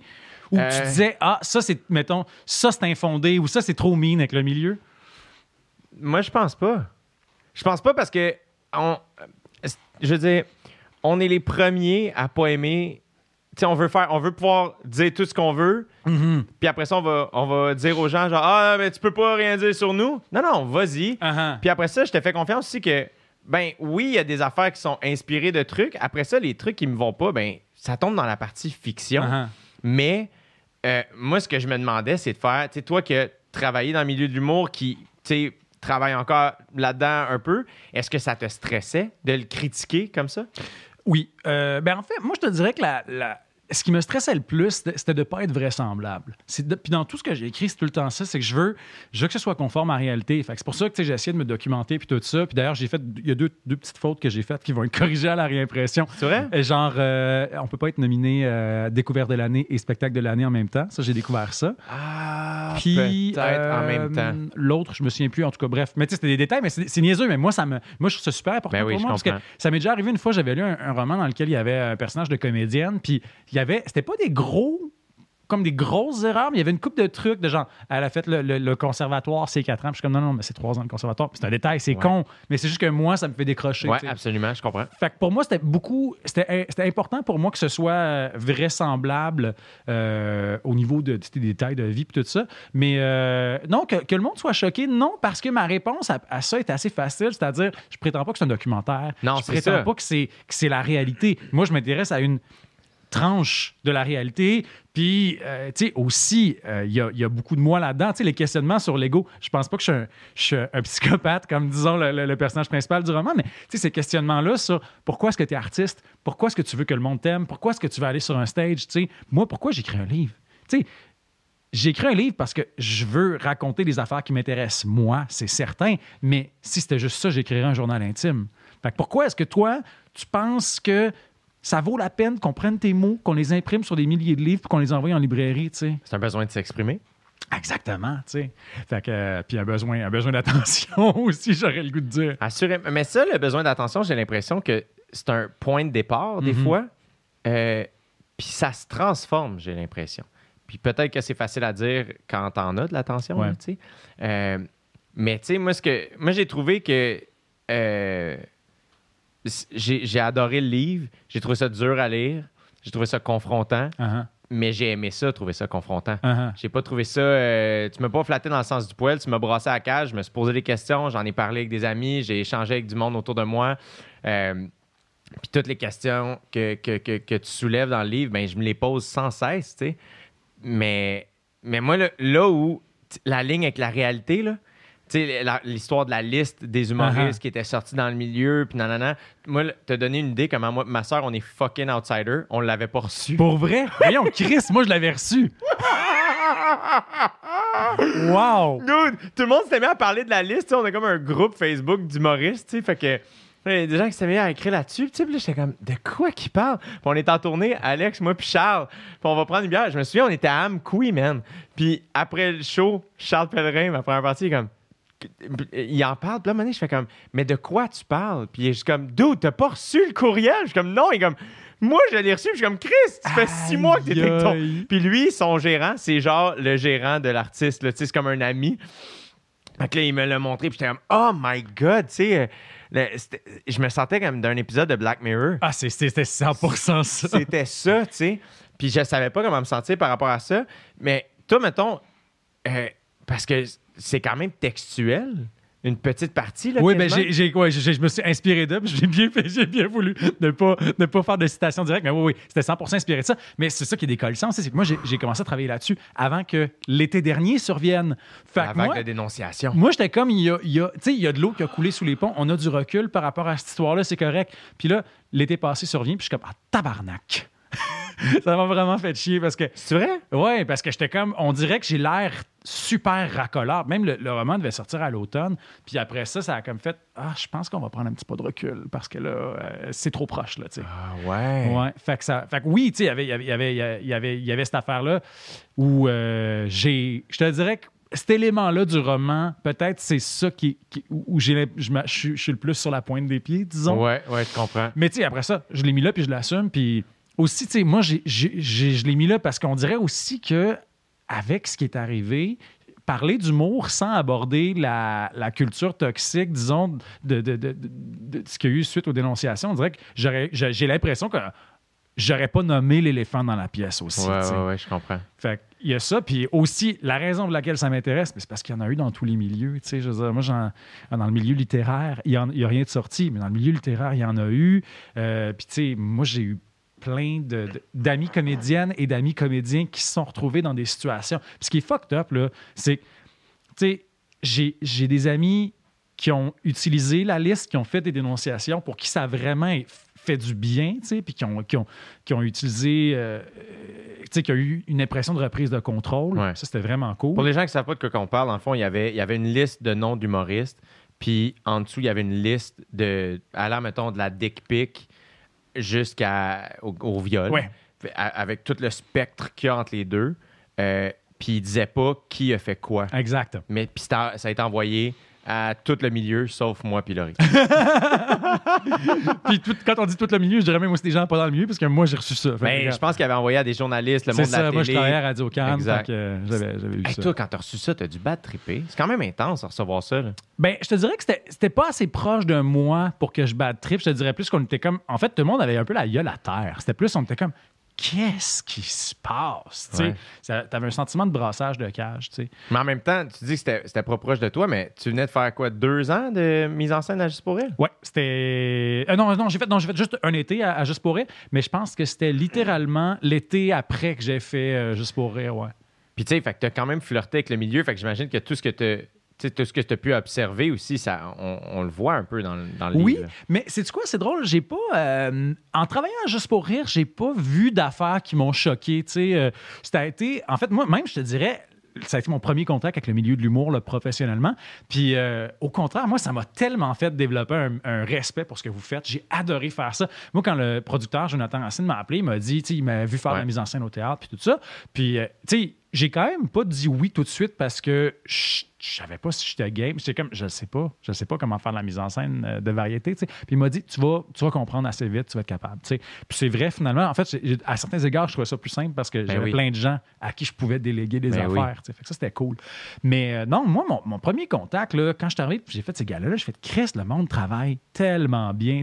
J'avais Pierre-Luc Funk, je ne mettrais pas Pierre-Luc dans la gang parce que Pierre-Luc, il était aussi un peu en train de découvrir sa patente, là, tu sais. Ouais. Mais quand, mettons, en travaillant avec les Denis Drolet, du monde qui ont une expérience, qui ont une démarche, j'ai fait, hey, ces gars-là, ils, ils ont, ils, ont, ils ont une réelle réflexion, c'est le fun de les voir travailler leur texte. Euh, puis Laurent Paquin aussi, moi, je m'intéressais pas vraiment à ce que Laurent Paquin faisait. Puis là, en le voyant travailler, je fais, hey, c'est bon ce qu'il fait. Puis là, j'étais checké du vieux matériel. qu'il faisait. J'étais comme, yo, c'est un super humoriste, là, Ouais. Il y a une réflexion. Fait que non, moi, je te dirais que ça ça m'a plus attiré vers le milieu de l'humour. Puis après ça, en, en- j'ai écrit un article pour Nouveau Projet, là, le, le magazine, sur... euh, J'en ai en arrière de toi, Ah, je pense. ben là. Je les ai peut-être rangés, je sais plus, mais je sais que j'en avais. Bon. Peu importe. Puis, euh, ouais, ça, ils m'ont, ils m'ont- ah, ils m'ont demandé d'écrire un, un article sur un milieu de mon choix, faire une plongée. Ils voulaient que j'écrive un long article.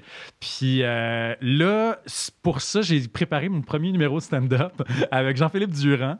Puis euh, c'était vraiment nice parce que je Tu as voulais. fait un numéro pour écrire l'article. Exact. ouais. Encore une fois, la science, esti. Ben, c'est ça, man. fait que c'était vraiment trippant. Ah, comment ça. T'as t'as fait ton premier numéro où? Ouais, euh, je l'ai fait au terminal. That's it. Puis, euh, C'était quand? C'était en novembre 2019.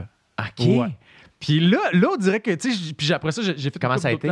Ça, ben écoute, moi, je te dirais de l'intérieur, je te dirais que ça a bien été. J'ai eu vraiment du fun. Euh, T'avais jamais fait de stand-up avant? Non. Oh my God. J'avais fait de la scène quand même comme comédien, Ouais. j'avais fait des shows solo comme comédien. J'étais pas sorti de nulle part, mais ça n'a rien à voir. Il n'y a rien qui peut te préparer à ça. Ben non, puis t'avais jamais parlé en Jean-Philippe Barriguet. Non, c'est ça. Fait que, man, j'ai tellement tripé. Mais c'est probablement, à ce jour, une des expériences les plus stressantes de ma vie. Ouais. Mais, euh, mais l'ambiance de loge, là, je l'ai plus vibé, puis je te dirais que c'est plus là. Puis après ça, tu sais, aussi, bon, euh, il y a aussi une transposition, je te dirais, dans le livre que j'ai fait de euh, partie de comédien à partie d'humoriste, c'est pas si différent que ça. Je dirais qu'il y a peut-être plus un ou de gang d'impro aussi. Là.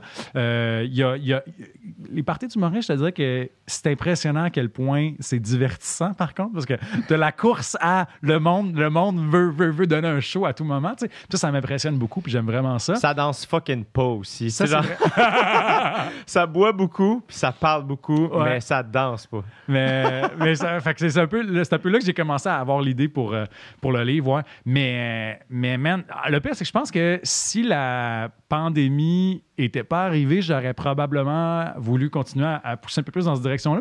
J'y pense encore. Ben oui. Fait que là, il y a un esti d'auteur qui veut vous voler de la job, c'est ce qui se passe. Mais je pense pas, tu sais, je sais pas à quel point je- j'aurais de la- de, de l'énergie puis de l'espace mental à donner là-dessus parce que je fais déjà beaucoup trop de jobs en même temps. Là, tu sais. Euh, c'est un peu nono, mais il faut que tu choisisses ce que tu fais. Mais le, le truc, c'est que je comprends pourquoi tout le monde veut faire ça dans la vie, Chris. C'est tellement hot. Il y a rien. Je veux dire, je fais du parachute dans la vie, je fais de l'escalade. Je l'ai dit. Chut, chut, je- Il y a rien qui donne ce thrill-là, man. Quand la, la joke à l'aine, là, c'était pas toutes des bonnes blagues que j'avais dans mon numéro, mais Tu parlais de quoi? euh, je parlais d'homosexualité parce que j'étais comme. Puis c'est drôle, là, on dirait que depuis que j'ai écrit l'article, il y a plus d'humoristes gays qui parlent de ça. Mais, euh, tu sais, moi, c'est, quand je allé là-dessus, j'étais comme, Chris, si je cherche un humoriste gay, puis je n'avais parlé avec Louise Richer, je l'avais interviewé par article, j'étais comme, je- tu me dis humoriste gay, je suis comme, ben, Alex Perron. Ouais. Là, dans, je pense que deux mois après que l'article soit sorti, euh, on commençait à avoir plus Matt Duff puis tout ça. Puis j'avais travaillé avec Vincent Morin aussi sur un gars-là qui était quand même super drôle aussi, que j'aimais beaucoup, là, qui venait de sortir de l'école.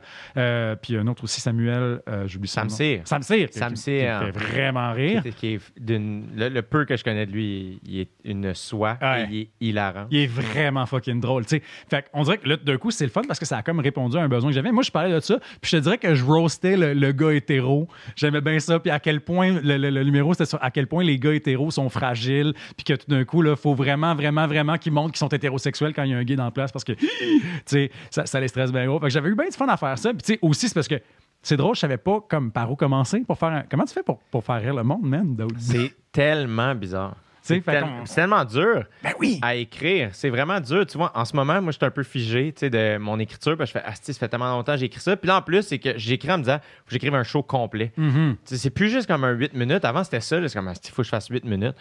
Là, c'est comme, ah, tabarnane. Mais c'est cool que. euh, C'est cool, de, s- en fait, de se prêter à l'exercice. Ouais. Est-ce que le numéro est écrit quand t'as booké ou t'as booké puis après t'as écrit le numéro? Euh, non, j'ai attendu d'avoir le numéro prêt. Ouais. J'aurais jamais été capable. Non? Mais j'avais quand même la pression de, tu sais, je savais qu'il fallait que j'écrive l'article puis qu'éventuellement, euh, j'allais, j'a- j'a- j'a- fa- fallait, fallait que ça se passe. là. Puis là, dans l'article, tu expliquais tout ce processus-là? Exact. C'est que je te dirais qu'il y avait, dans le fond, tout le processus d'écriture, puis je l'avais comme entrecoupé aussi de, euh, d'entrevues que j'avais faites. Fait J'avais parlé avec euh, Christelle Paré, euh, qui est chercheuse en humour. Est-ce que je mêle le monde ou est-ce que Christelle Paré, oui, c'est, Christelle Paré qui est chercheuse en humour, qui est vraiment intéressante, qui m'a donné un bon, un bon survol de l'évolution du milieu de l'humour au Québec. Puis de- elle aussi, a, bon, étudié l'humour et la politique, fait c'est vraiment intéressant. Louise Richer, qui est. La directrice. Louise. Richer, c'était votre directrice! Nous autres, en plus, on était dans les dernières. Moi, j'ai fini en 2013, l'école de l'humour, puis euh, elle était encore là, Louise. Là, là, elle n'est plus là à, à 100 tu sais, Elle est encore, évidemment, l'école de l'humour, c'est elle. Mhm. euh, mais, euh, ouais. Elle était là, tu sais, moi je l'ai rencontrée, puis j'ai dit, hey, je vais présenter mon numéro bientôt. Puis là, elle me donnait des conseils. Puis elle était comme si je peux te dire une affaire, c'est fais-le beaucoup. Euh, tu sais, sais, sois un, vas-y. Puis j'étais comme, hey, tu sais, mettons, elle est tellement. Je me sentais comme si j'étais son élève, là. Elle était tellement gentille avec moi. Je l'ai trouvée écœurante. vraiment charmante. Ah, vraiment. Fait encore là, tu sais, puis je te dirais que de m'être glissé dans des chaussures d'humoriste, tu sais, euh, le temps de cet article-là, ben ça m'a encore fait plus développer de respect pour, pour, pour ce que vous faites dans la vie, tu sais. Je sais Ben- que ça n'a pas l'air de ça quand, quand, quand tu lis mon livre, là. Mais j'ai beaucoup de respect pour le travail des humoristes. Mais en même temps, si tu écrit un livre là-dessus en quelque part, tu sais, je veux dire, t'é- t'écriras pas un livre complet sur quelque chose que tu méprises ou tu sais, euh, que Hey, t'aimes ça pas. doit pas être le fun, là. Non, c'est ça, tu sais. Euh, Puis malgré. Moi, ce que j'aime aussi, en fait, c'est cool de, de, de dépeindre. euh, de montrer aussi le côté qui est pas beau, parce que le côté qui est beau, on le connaît tout. Ah ah. On, on- on- on peut tout se l'imaginer ou on l'a tout déjà vu. Puis le côté pas beau, il existe, Mhm. il est là à différents niveaux. Puis ben ton personnage, il en, il en vit, tu sais. Puis moi, j'ai trouvé ça fascinant, tu sais. J'ai j'ai vraiment aimé ça. J'ai- Je Mhm. te félicite vraiment. Ah ben merci. Mais c'est c'est aussi, j'ai un show à donner. Fait disons que le, le lait puis le, le, le, le, le, le- le grinçant, ben c'est sûr que tu sais, pour un livre, c'est peut-être plus intéressant que tout le monde est beau puis tout le monde est gentil. tu sais. Mais j'ai... Mais le plus, c'est que t'es quand même comme. Tu sais, moi, je vous écoutais beaucoup à la route des vins. Ouais. T'étais là avec Nicolette, puis tu sais, t'étais beaucoup seul, tu sais, l'espèce de party pooper, des fois, là, qui, qui est le seul autour de la table qui aime pas le Titanic, ou je sais pas, C'est vrai que je suis même dans la un peu, tu sais, euh, moi, des fois, je me pose la question, je suis comme, ah, je suis-tu, j'ai-tu un problème avec l'autorité, ou je suis tout le temps en, en réaction, tu sais? Est-ce que tu penses que t'es comme ça? Je- En, en oui, en fait, c'est drôle, hein, oui. Quand il y a un consensus, c'est euh, c'est quoi donc? Il y, a, un meme sur Internet qui circule, c'est, euh, euh, je pense qu'il appelle ça le racist duck, puis c'est genre, tu montres un, canard cute qui est en train de boire du jus d'orange, puis là, il y a quelqu'un qui arrive à côté et fait, oui, mais malheureusement, le canard est raciste. Fait que c'est comme si tout le monde est en train d'avoir du fun autour de quelque chose, puis toi, il faut que tu arrives avec un flag, puis tu dis, oui, vous avez tout du fun en ce moment, mais c'est vraiment problématique parce que X raison. Tu sais- j'ai souvent été ce gars-là, tu sais. Mais bon, j'essaie de me dire que des fois, il y a- il y a- il- ça, ça peut être productif, ça peut être constructif parce que tu fais ça, puis finalement, ben, tu amènes une autre réflexion. là. Mais aussi, des fois, ça, c'est un apprentissage que j'ai dû faire dans la vie, c'est des fois, là, faut que tu sois le fun dans un party. tu sais, des fois, tout le monde a du fun, puis comme, fais juste, fais juste fermer ta gueule, puis, puis apprécier. T'as pas besoin d'attirer l'attention en étant le gars qui fait « Ouais, mais... Ouais. ». Je comprends. Je comprends.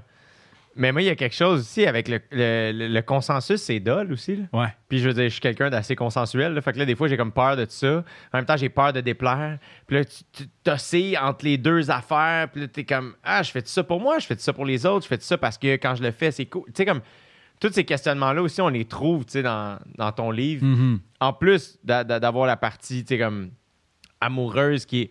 Je trouve qu'il y a plein de subtilités aussi là-dedans. C'est, il y a plein d'affaires qui sont frontal, mais ça, c'est quand même, tu le sens aussi avec juste le temps, ses réactions. Euh, c'est. euh, ouais, mais je le conseille vraiment. Mais merci. Vraiment, vraiment. Merci. J'ai essayé- de, de- d'avoir comme.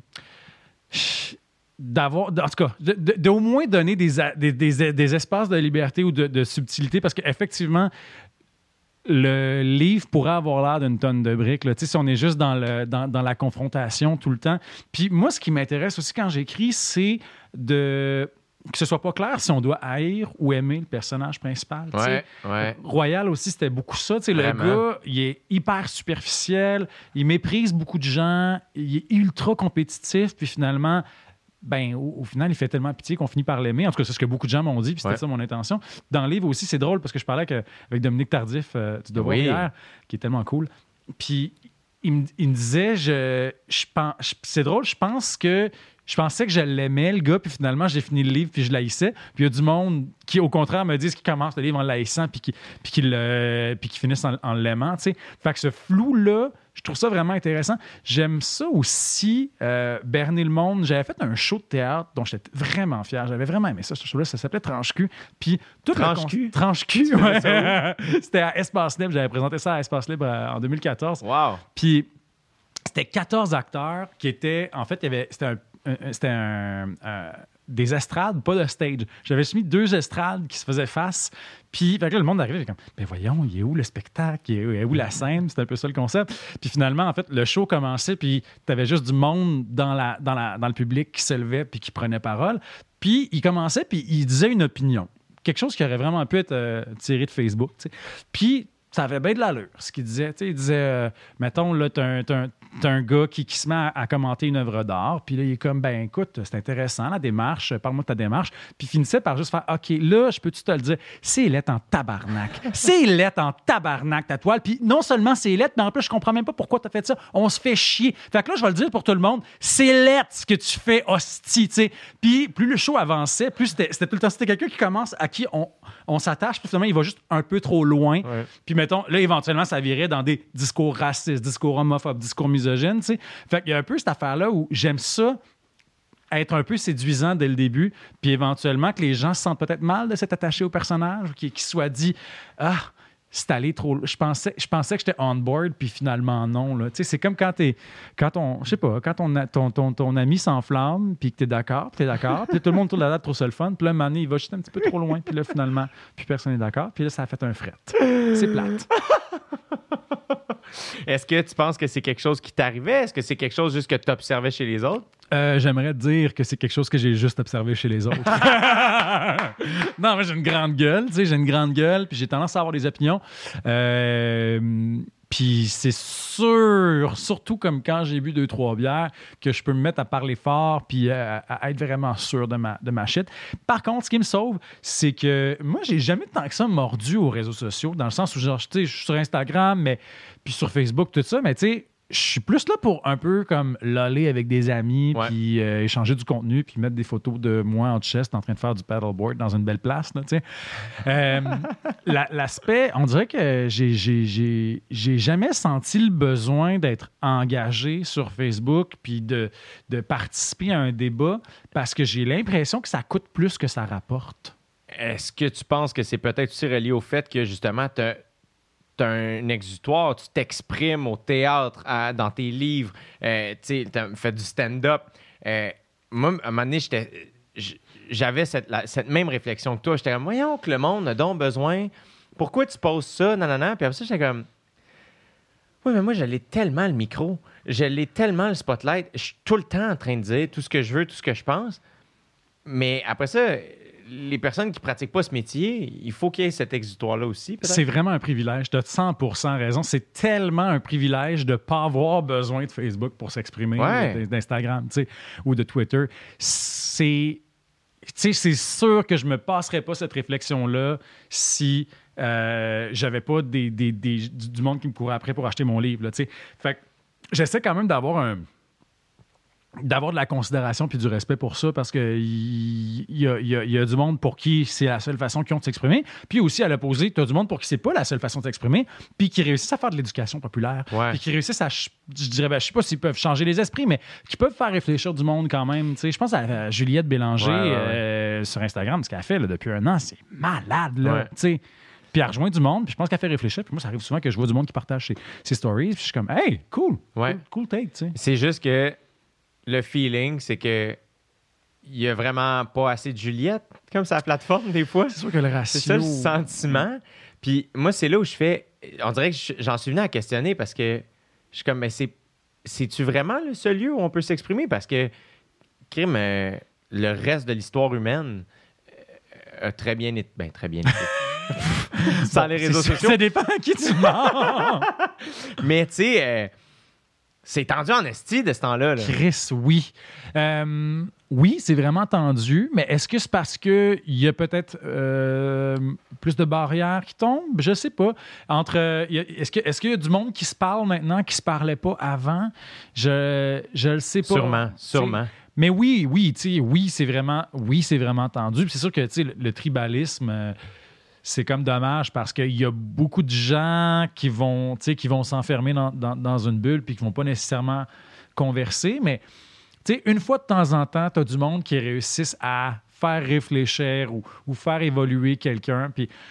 En même temps, je me dis que est-ce que ça, c'est le prix à payer pour toute la, la somme d'informations à laquelle on a accès, Ouais, le- ouais. l'éducation populaire? euh, tu sais, maintenant, là, si tu fais des rénovations, tu peux comme aller YouTube. sur YouTube puis voir comment tirer des... Moi, j'ai quand même tiré des joints dans mon ancien appartement par moi-même. Il était pas parfait. C'est sûr que c'était pas un professionnel qui les a fait, mais j'ai j'ai quand- j'ai- j'ai pas tiré tous les joints. on s'entend? J'avais fait une réparation, puis là, il a fallu que je mette du G-Brock. Crime, t'es bien bon. Non, je suis pas bon. J'étais mal pris. C'est plus ça qui s'est passé. J'arrivais pas à trouver personne. Personne n'était disponible. Je l'ai fait. Mais ça, puis tu sais, je, te donne le, le- Ouais. poser du G-Proc, c'est une affaire, là, mais tu sais, apprendre, apprendre des langues, s'exposer à de la culture. Moi, je me rappelle que quand, quand j'étais à- au, au- au secondaire, appelé civil. Bon, euh, ça parle de son secondaire. Ah, ça y est! tu peux me vilipender autant que tu veux. Mais ouais, tu sais, moi, si je voulais consommer du, de la culture, ça se passait au club vidéo, Vidéo Well. Puis j'étais vraiment chanceux parce que le, le gars qui avait parti ça, euh, il y avait une section cinéma de répertoire. Puis là, j'étais full content parce que je pouvais voir genre du Bergman puis du Robert Lepage, puis plein d'affaires. Puis si, mettons, dans, dans la même position aujourd'hui, si j'étais un adolescent appelé civil, man, je pourrais avoir tout le cinéma mondial à la portée de mes, de mes- de mes doigts. Puis là, en plus, avec cette année, il y a eu plein, de- plein de théâtres qui ont fait de la, de la diffusion euh, sur Internet, tout ça. Là, j'aurais accès à ça. tu sais. Fait que ça, pour moi, c'est formidable. Puis c'est aussi quelque chose qui peut favoriser l'empathie, d'avoir accès à l'art Ouais. de même. tu sais. Fait que oui, euh, oui, oui, oui, il y a vraiment du négatif. Moi, je pense que tu sais, je, propage pas de haine sur Internet, fait que je peux être fier de moi pour ça. Maintenant, il faudra aussi que je fasse un effort pour pas juger les gens qui utilisent pas nécessairement les réseaux sociaux comme moi, je pense qu'ils devraient le faire. tu sais. Mais je partage ça. C'est dur. Ben oui. C'est dur. T'as-tu écouté le documentaire Social Dilemma? Ah, ah. J'ai trouvé ça. euh, ça, ça- ça fait beaucoup réfléchir, mais justement, je trouve que le, le- le documentaire occultait, disons, certains aspects positifs quand même Ouais. tu sais, de- des réseaux sociaux. Je trouve que c'est facile de, de tout mettre dans, dans, le, dans, le même pa- dans le même panier. Mais ça en dit quand même long quand toutes les. toutes les puis là, je dis ça, puis je suis complètement les réseaux sociaux, moi aussi, là. Mais tous les interlocuteurs, c'est des gens qui ont travaillé Facebook, euh, Gmail, Twitter, euh, Instagram. Ils ont développé ces, ces plateformes-là. Ils se font demander Ah, vos enfants? Ah non, ils sont. Non. Chez nous, il y a une règle, ils n'ont Ah, pas le droit c'est d'être clair.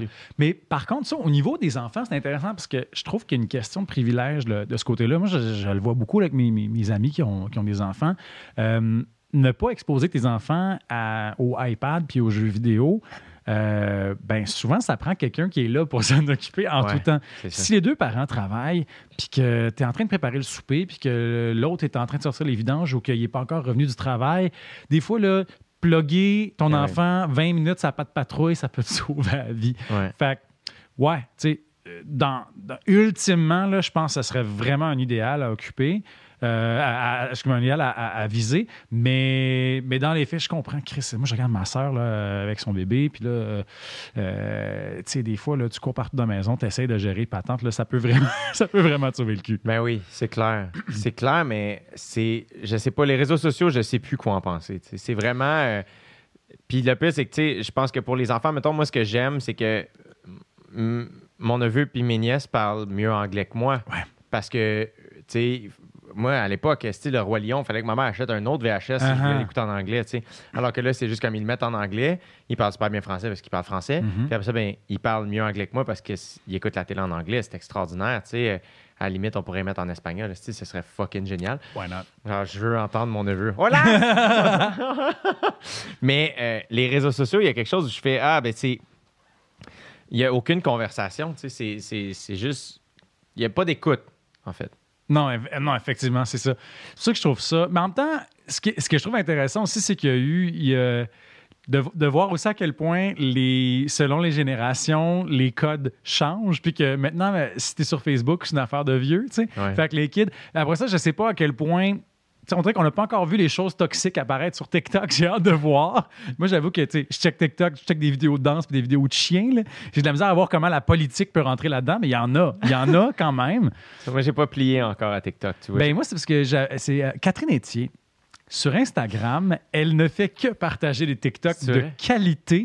Puis ça, ça, pour vrai, ça ensoleille vraiment ma vie. là. C'est le, le poney euh, qui se promène dans le pré euh, ou la, la fille qui montre des statuts que sa grand-mère écrit. Elle pense qu'elle cherche sur Google, mais finalement, c'est des statuts Facebook. C'est malade. Ou euh, de la bouffe ou du monde qui font de la claquette dans un paysage enchanteur. Ça, tu vois, il y a pour moi il y, y y a quelque chose de formidable dans l'impertinence, dans l'accepter d'être impertinent, puis que c'est une c'est une perte de temps. On peut dire que les réseaux sociaux sont une perte de temps. Mais des fois, on dirait que de, de l'assumer, ça fait vraiment du bien.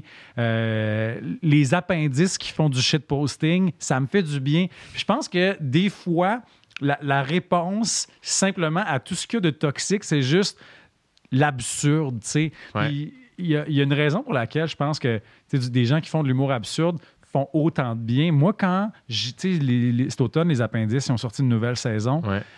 Me fumais un gros bat, j'écoutais ça, puis il y a... Il y a quelque chose pour moi de pratiquement politique dans le, le fait de revendiquer l'impertinence, de revendiquer le rien. tu sais. Fait que je pense que y y a peut- peut-être que pour moi, la piste de solution est là pour les réseaux sociaux. Hey, pour vrai, ce serait malade. C'est vrai que je trouve ça cool. Tu sais, Arnaud Soli, pourquoi est-ce qu'on l'aime? tu sais? Eh c'est oui. tellement con. Oui, des fois, il y a des trucs qui sont des commentaires politiques Ouais. quand même. C'est vidéos de monde fâché dans le char. Hey, c'est très ça, drôle. calisse que c'est drôle. Hey, c'est vraiment fucking drôle. Ah, que c'est bon. Mais Arnaud Soli, qui fait Britney Spears sur la vitre de sa salle de bain, tu sais, ça me renvoie à rien, ça me dit rien, mais Chris que je ris. Puis ce que je sais, là, c'est que la madame complotiste euh, fâchée contre le go, puis moi, qu'on n'a absolument rien en commun, ben je pense que tous les deux, on peut checker cette vidéo-là ensemble, puis on aurait du fun. Oui. Oui. Ça veut pas dire que, ça veut pas dire que euh, je suis d'accord avec elle sur tout, mais tu sais, des fois, trouver des, des, des, des, des- des- des terrains communs, ça se fait sur les niaiseries. Ouais. Euh, Je trouve que si, si Internet avait un maire, ce serait Arnaud Soli.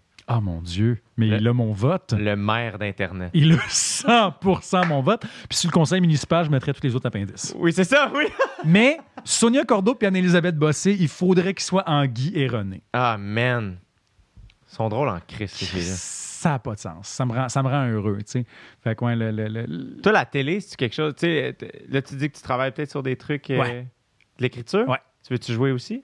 Euh, oui, j'aimerais ça jouer aussi plus parce que j'ai joué beaucoup au théâtre quand je suis sorti de l'école de théâtre. T'es sorti Euh, Je suis sorti en 2009. quand? OK. Puis, euh, tu sais, j'ai fait quand même des bonnes affaires. J'ai joué au TNM, j'ai fait une couple de, de- de- de trucs vraiment Wow. cool. Puis- important pour toi de jouer au TNM? Ouais. Ça représentait-tu quelque chose? Quand j'ai vu mon nom sur la marquise du TNM, j'étais j'étais pas mal excité. Tu jouais quoi? J'ai joué Les femmes savantes. Euh, excuse-moi, non, j'ai joué l'école des les femmes j'ai joué à l'école de théâtre. J'ai joué euh, l'école des femmes avec euh, Sophie Desmarais puis Guy Nadon, genre en 2011. là. J'étais full jeune, j'étais full Wow! excité. C'était vraiment nice. Tu sais, je jouais avec Guy Nadon. C'était vraiment impr- impressionnant. L'audition, c'était-tu stressant? C'était vraiment stressant.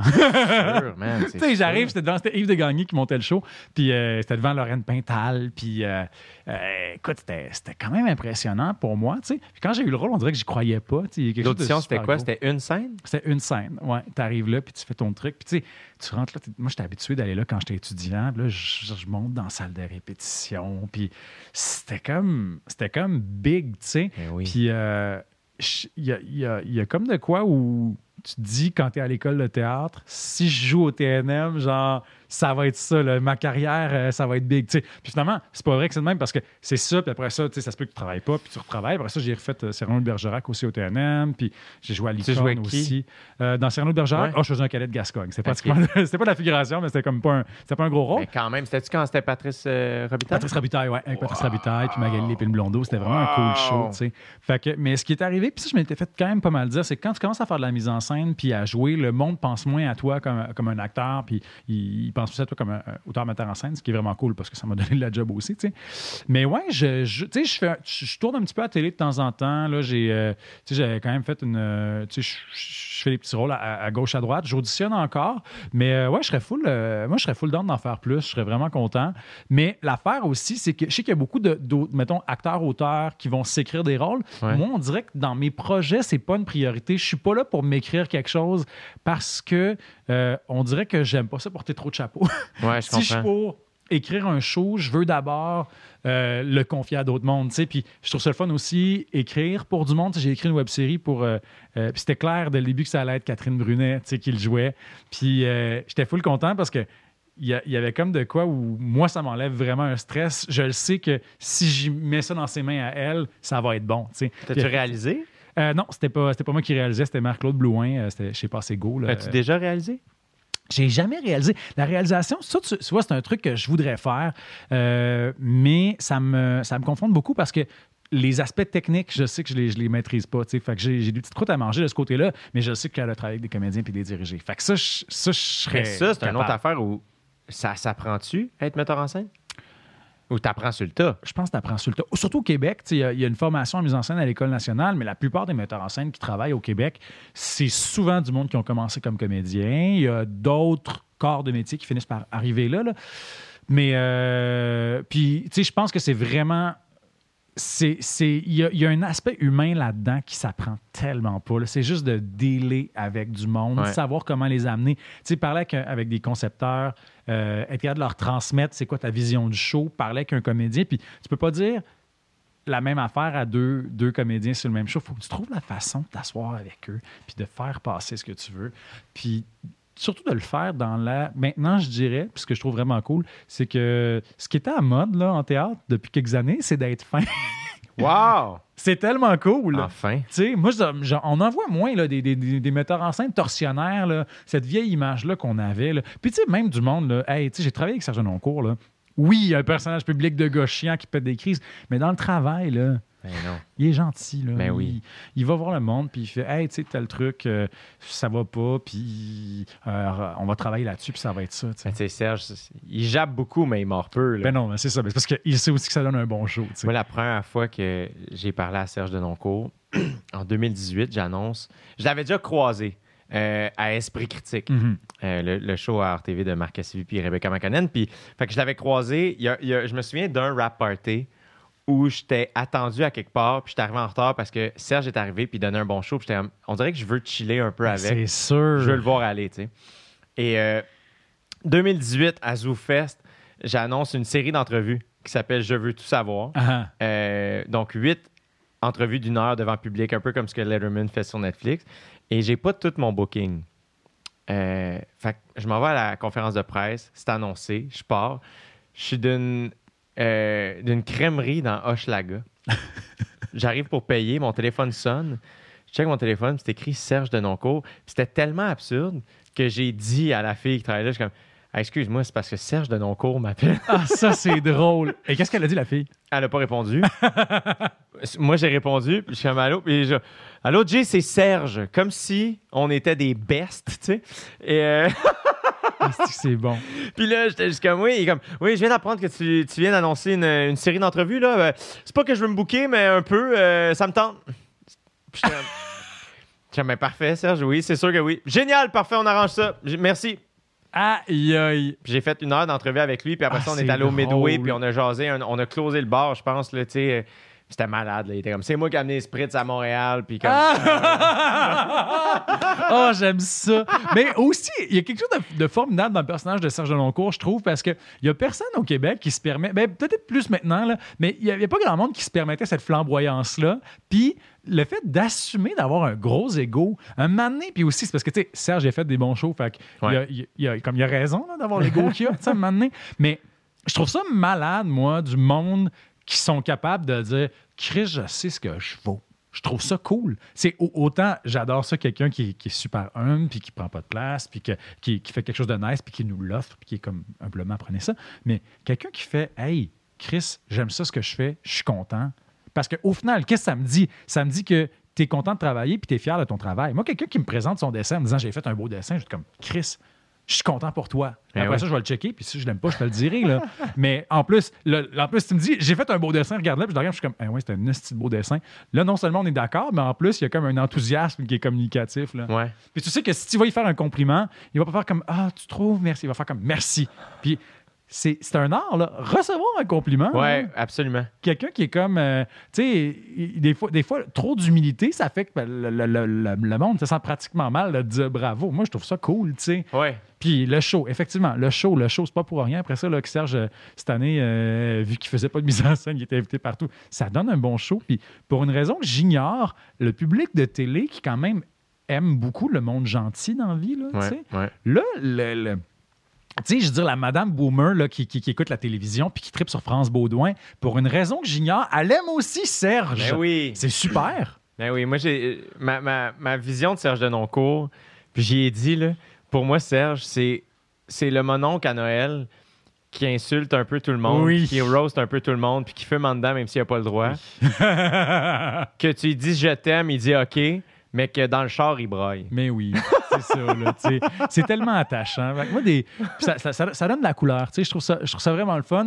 C'est comme un- on dirait que c'est comme un artiste d'une autre époque. tu sais. Après ça, peut-être que c'est juste parce que le monde de notre âge n'a pas encore pogné leur monsieur. Puis on va être conscient de c'est quoi le personnage qu'ils sont quand ils vont être rendus à 55, 60 ans, peut-être aussi. tu sais. J'ai l'impression qu'il y a comme de quoi avec nos personnalités qui se définit peut-être plus à partir du tu sais, 35, 40 ans. C'est comme si les gens acceptent plus, assument plus la traque dans laquelle ils décident d'aller. Ouais, ouais. Euh, en tout cas, je pense, là, moi, euh, tu sais, j'arrive à 30 ans cette année, puis j'ai jamais autant ressemblé à mon père de toute ma vie. Comme Ça, c'est épeurant. Je m'entends parler, je suis comme, oh mon Dieu, Yvan Quirion, tu sais, ça n'a pas d'allure. Fait qu'est-ce qu'on va te voir avec euh, tes bosses puis ton chapeau bientôt? Oui, c'est ça!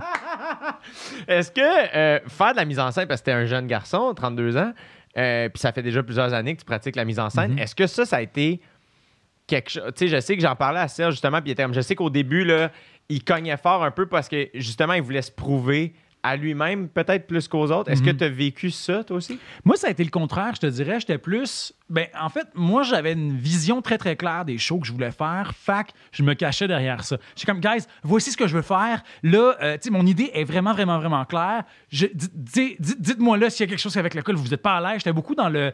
euh, J'étais pas exigeant envers les, les, les comédiens ou l'équipe avec laquelle je travaillais, mais euh, je, je j'essayais plus de leur vendre ma patente. Je fais, je fais ça, je pense que ça va être vraiment cool, faites-moi confiance. Puis quand je sentais du doute, quand je sentais de l'incertitude, euh, j'y allais, je suis OK, qu'est-ce que, mettons, pourquoi tu me crois pas? Qu'est-ce qui, qu'est-ce qui marche pas là-dedans? Puis tout ça, j'essayais plus d'être dans la négociation, tu sais.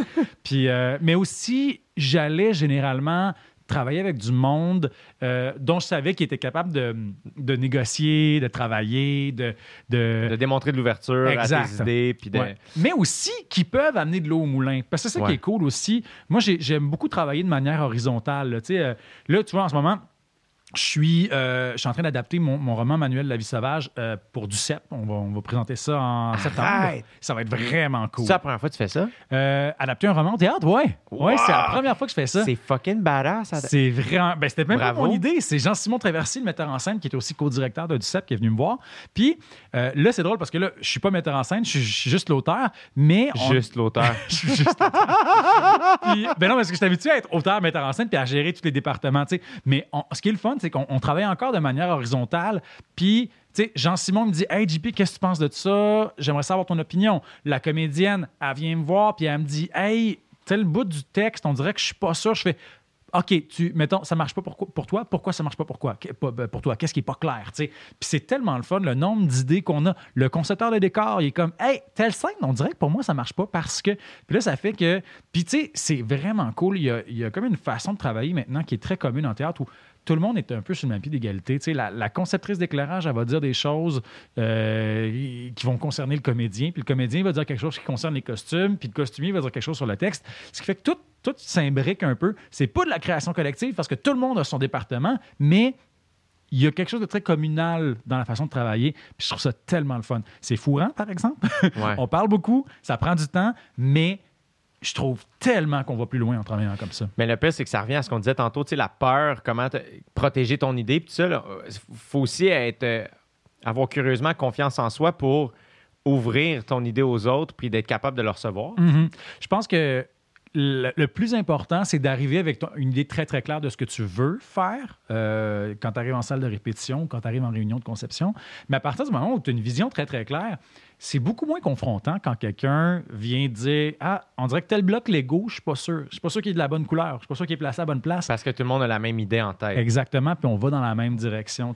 Moi, ça m'est déjà arrivé dans des projets euh, où, mettons, surtout quand j'étais comédien, puis j'arri- j'arrivais sur un projet, euh, je sentais que la personne était pas capable, mettons que ce soit le, me- le metteur en scène ou l'auteur, que la personne n'est pas capable nécessairement de recevoir la critique, mais parce que peut-être que son idée n'était pas encore assez mature. Ouais. Puis là, ça fait que chaque commentaire qui est formulé remet tout le projet en question. On est en train de faire des, co- des commentaires sur la, la finition de la maison, mais comme la, la fondation fondation. est pas solide, ben ça, ça, ça, ça, ça coule l'édifice. ouais, ouais, Ouais. Tantôt, tu parlais aussi beaucoup de sentir ce que l'autre ressent. Euh, tu sais, ça prend une grande empathie aussi, j'imagine, pour pratiquer ce métier. Puis une intelligence émotionnelle Ouais, que j'avais pas nécessairement moi, au début. J'ai dû le développer. Je n'étais pas. euh, je suis- tu sais, je me définirais pas comme socially awkward, mais euh, j'ai pas. Je n'étais pas la personne la plus habile socialement.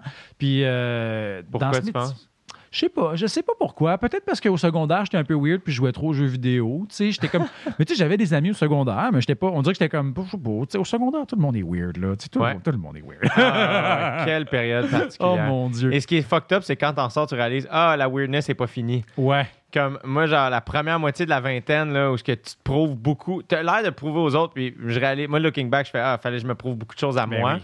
Puis, je veux dire, Chris, là, on dirait que j'ai l'humilité de faire Ah, je le saurai jamais, dans le fond. Non, c'est ça. Ça revient à ce qu'on disait sur le papa tantôt. Papa, il a accepté ça. Il est comme, ça va être ça la vie, puis il, est bien chill par rapport à ça. Mais ouais, non, quand je, je pense que quand, quand j'étais plus jeune, je, je sais, je sais pas. C'était juste un don que j'avais pas. Lire les émotions du monde, comprendre pourquoi les gens disent des affaires. Aussi, tu sais, comprendre, mettons, qu'est-ce qu'on dit puis qu'est-ce qu'on dit pas dans tel ou tel contexte. Ça m'a pris vraiment du temps avant de comprendre ça. Puis je pense qu'encore aujourd'hui, les gens font des blagues sur le fait que je suis un peu inapproprié sans le vouloir des fois. Mais tu sais, c'est pas, c'est pas un problème médical Non, neurologique de ma part. C'est juste un trait de personnalité. Mais j'ai quand même beaucoup appris à développer ça. Puis euh, je pense que ce que je. Ce, que- ce qui me manque de- dans ce dossier-là, je compense avec de la bonne foi.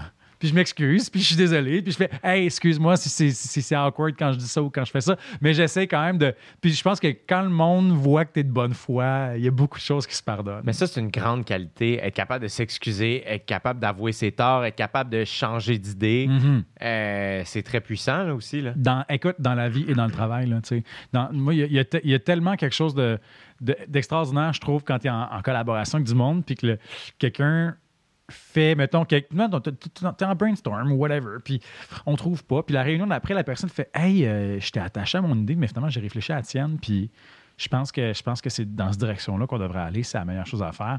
C'est hot, ça demande Eh oui. l'humilité faire ça.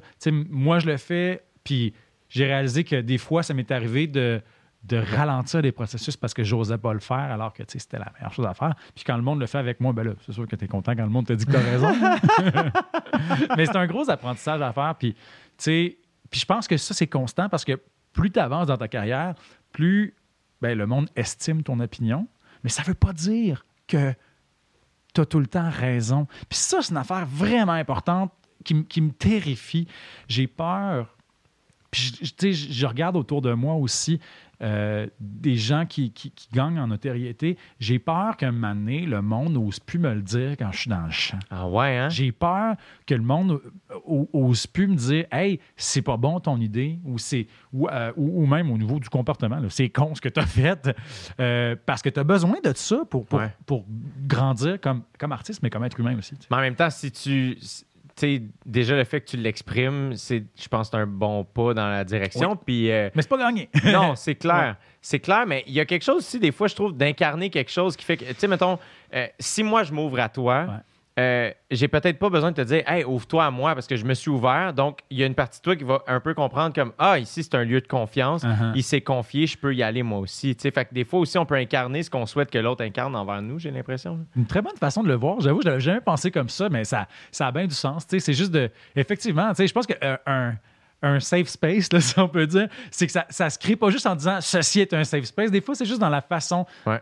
de, de créer une dynamique, de comment, de, de- de- comment tu te comportes avec les autres. Nécessairement, t'invites au dialogue, puis t'invites à ce que euh, à, ce qu'on puisse avancer ensemble, et non pas euh, en confrontation. Puis quand tu parles de, d'avoir amélioré ton intelligence émotionnelle, est-ce que tu penses le fait de d'avoir plus d'expérience, d'avoir traversé des peines, trava- traversé des peurs, traversé des périodes suicidaires, consulté, penses-tu que ça aussi, ça, en plus de travailler, penses-tu que ça l'a aidé à, à ce travail-là? 100 Mais C'est surtout ça, en fait. Je pense que, en fait, c'est quoi? C'est que je pense que je l'avais eu trop facile. tu sais, j'ai eu une vie très heureuse. Moi, j'ai eu, euh, j'ai eu une enfance facile, j'ai eu une adolescence facile.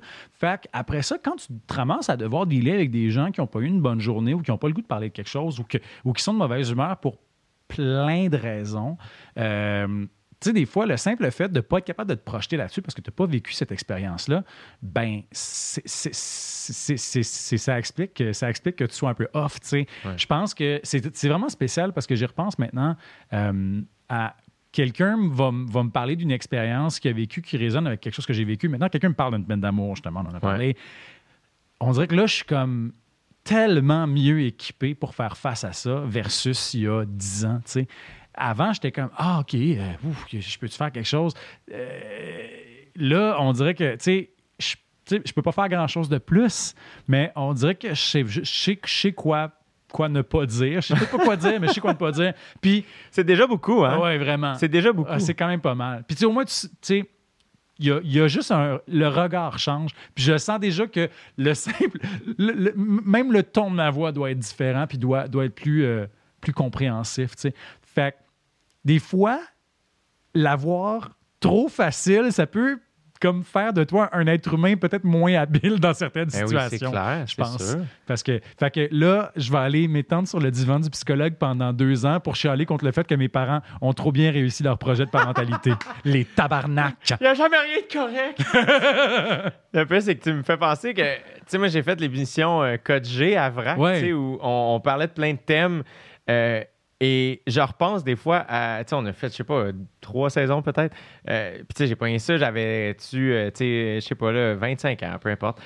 Et il y a une partie de moi qui est comme, oh mon Dieu, juste en cinq ans, je suis tellement plus équipé pour parler de plein de thématiques qu'on a abordées dans ce show-là. Il y a une petite partie de moi qui souhaite qu'il y ait un euh, 10 ans plus tard, genre. Ah ouais. Mais en même temps, tu sais, est-ce que rendu à 40 ans, tu, tu serais euh, aussi bien équipé pour parler au euh, le public de Kodji, c'était ado? Quand même, c'est encore drôle, là. Mais il y a quelque chose de. Tu sais, moi, les humoristes que j'admire le plus, ou même il y a beaucoup d'artistes que j'admire énormément qui ont, tu sais, la cinquantaine avancée, là, tu sais, euh, si c'est pas plus. Euh, je pense que ça dépend. On, C'est vrai que c'est jamais juste l'âge, c'est vrai. Tu as raison. C'est qu'en fait, euh, c'est vrai que c'est jamais l'âge. C'est le mindset, par exemple. Tu peux être ma tante à 19 ans. là, Oui. euh, On en connaît. oui, exact. Euh, mais pour moi, il y a vraiment quelque chose aussi dans le fait de, justement, les gens qui se remettent constamment en danger. Tu sais, dans- de- de- tu sembles être quelqu'un comme ça où c'est comme, ah, ben, tu t'assois pas sur tes lauriers, puis tes romans, ben, c'est. Moi, je sais pas ce que tu penses de ça. Dans, dans, dans nos milieux, l'expérience, ça vaut quoi? Ça vaut quelque chose. Mais je pense que c'est pas tant l'expérience plus que la constance dans la qualité du produit, peut-être Ouais. plus. Ben, c'est sûr, parce que moi, euh, le fait que j'ai écrit quatre romans, là, ça veut pas dire que mon cinquième va être meilleur. Ce qui change, par contre, c'est la façon de faire les choses. Je pense que c'est comment je me sens quand je fais les affaires. Tu sais, ça change quelque chose pour moi, je pense, l'expérience. Ça change mon mindset. Je sais plus à quoi m'attendre quand je suis dans le travail d'édition ou je le sais dans quel mood me mettre pour écrire. Je sais ce dont j'ai besoin. Je De quoi sais- tu as besoin? euh, c'est tellement plate, mais pour écrire, j'ai besoin de routine. J'ai besoin de confort. J'ai besoin de. euh, j'ai je me suis rendu compte aussi que j'ai, je peux pas avoir trop d'excès. Euh, fait que quand je suis en train d'écrire un livre, c'est sûr qu'il faut que je sorte moins, puis que euh, j'ai mon, cocon à la maison. Quoique, tu sais, mon premier roman, là, des fois, je l'écris sur des coins de table dans un café. Il y a des chapitres. Il y a un chapitre que j'ai écrit de Royal, il y a un chapitre que j'ai écrit alors que j'étais en trip d'escalade avec des amis, puis je me rappelle que j'étais un peu en retard dans ma livraison. Fait que j'étais à 6 heures du matin, puis euh, sur la, la table à pique-nique du camping, en train d'écrire mon roman. J'y suis arrivé. Mais maintenant, je le sais que c'est plus facile pour moi si j'ai de la du confort, de la constance. J'ai une com- euh, compagnie de design de Montréal que j'adore qui s'appelle Machine Design Appliqué. Puis ils m'ont fait un bureau. Puis ce bureau-là m'a créé une bulle qui me fait du bien. Puis je, suis- je suis capable, je sais que je m'assois à ce bureau-là, puis ça va, tu sais. Puis j'ai d'éliminer les distractions. C'est tellement important, tu sais, quand, Ouais. je veux dire, euh, un facteur ou une factrice va s'acheter une bonne paire de souliers, tu sais. Exact. L'auteur, mon ami Guillaume Gérard est auteur, tu sais. euh, Ah, ben là, Guillaume. Puis à chaque fois que je vois son setup d'écriture, je suis comme. Là, c'est pas si pire, là. Il s'est acheté un standing desk là, qui peut descendre. Je me suis acheté ça aussi. Mais tu sais, genre, il a son petit laptop sur une pile de dictionnaires, genre, puis il a l'air du cliché de l'auteur avec des. Puis des fois, je suis comme, ah, dude, faut qu'on t'achète une bonne chaise, là, comme ça n'a pas de style de bon sens, là, tu sais. euh. Je me suis acheté une chaise la semaine passée. J'ai quand même niaisé, là. Sinon, j'étais sur une chaise droite. quatre romans plus tard, ouais, finalement. X nombre de mises en scène de, de- de- de pièces de théâtre.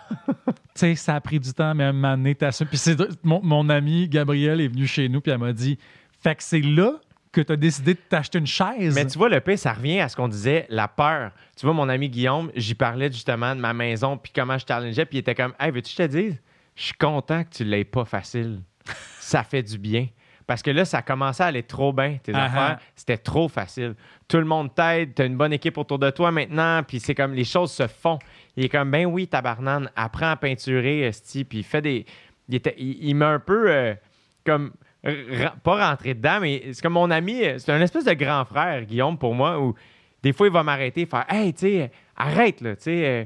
Puis cette fois-là, il y avait un peu de ça, tu sais. Qu'il y a quelque chose aussi qui revient, tu sais, au, au premier album, que justement, le roman que tu écris un peu, là, tu as, de l'expérience, donc inévitablement, ben, ton contexte est optimal pour écrire. Ouais. Mais il y a quelque chose de très ch- charmant, c'est que tu as passé par là pour te rendre à pouvoir t'acheter une bonne chaise. Ouais, mais par contre, il va falloir, et comme, comme on disait aussi tantôt, je pense qu'éventuellement, il va falloir, que, va falloir que, que je brasse la cage puis que je trouve une façon de me compliquer la vie, peut-être. Ouais. C'est pour ça aussi, c'est drôle, le cliché du, du gentleman farmer, là. euh, c'est parce qu'un moment donné, il y a- il y dans, dans ce qu'on fait, on devient tellement dans les idées des fois, on est tellement déconnecté de la, de la je ne veux pas dire de la vraie vie, mais des choses concrètes. Que moi, je regarde Christian Bégin, là, qui s'est acheté une épicerie dans le Kamouraska, puis qui est en, qui parle d'affaires concrètes, là, de agriculture, euh, nourriture. Tu sais, un, un roast beef, c'est une affaire concrète. Puis il faut que tu saches à quelle température le mettre, puis l'assaisonner comme du monde. Puis on dirait que je le comprends. Puis je l'ai, beaucoup observé, tu sais, les gens qui font un retour à la Terre, ou, tu sais, tu vas, tu vas mon, mon amie Gabrielle, justement, qui est celle qui commentait sur ma chaise, elle et son chum, ils se sont achetés une terre en Estrie, puis ils ont un camp de chasse, puis c'est juste du trouble.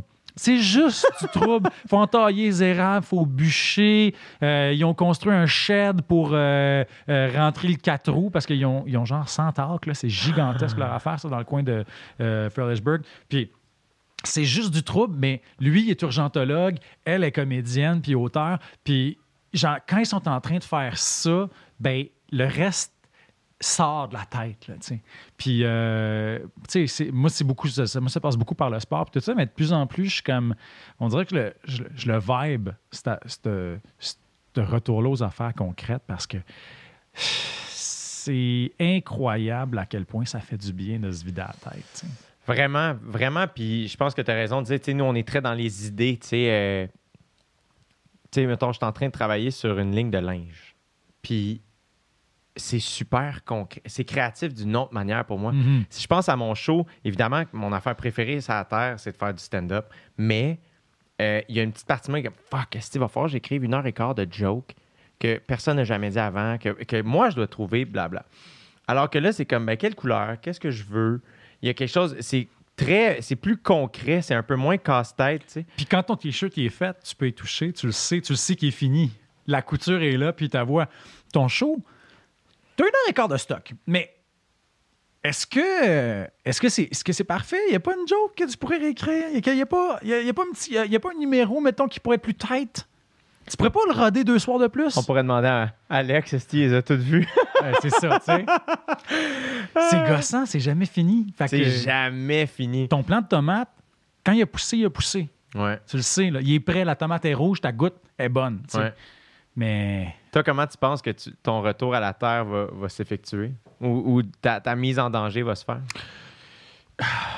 moi, je pense que maintenant, là, je vais péter ma coche puis je vais m'acheter une vanne. Ça fait des années que je check les vannes. Puis euh, moi, j'ai beaucoup d'amis euh, dans le milieu de l'escalade qui ont euh, des vies. Là, ça comment tu as commencé l'escalade?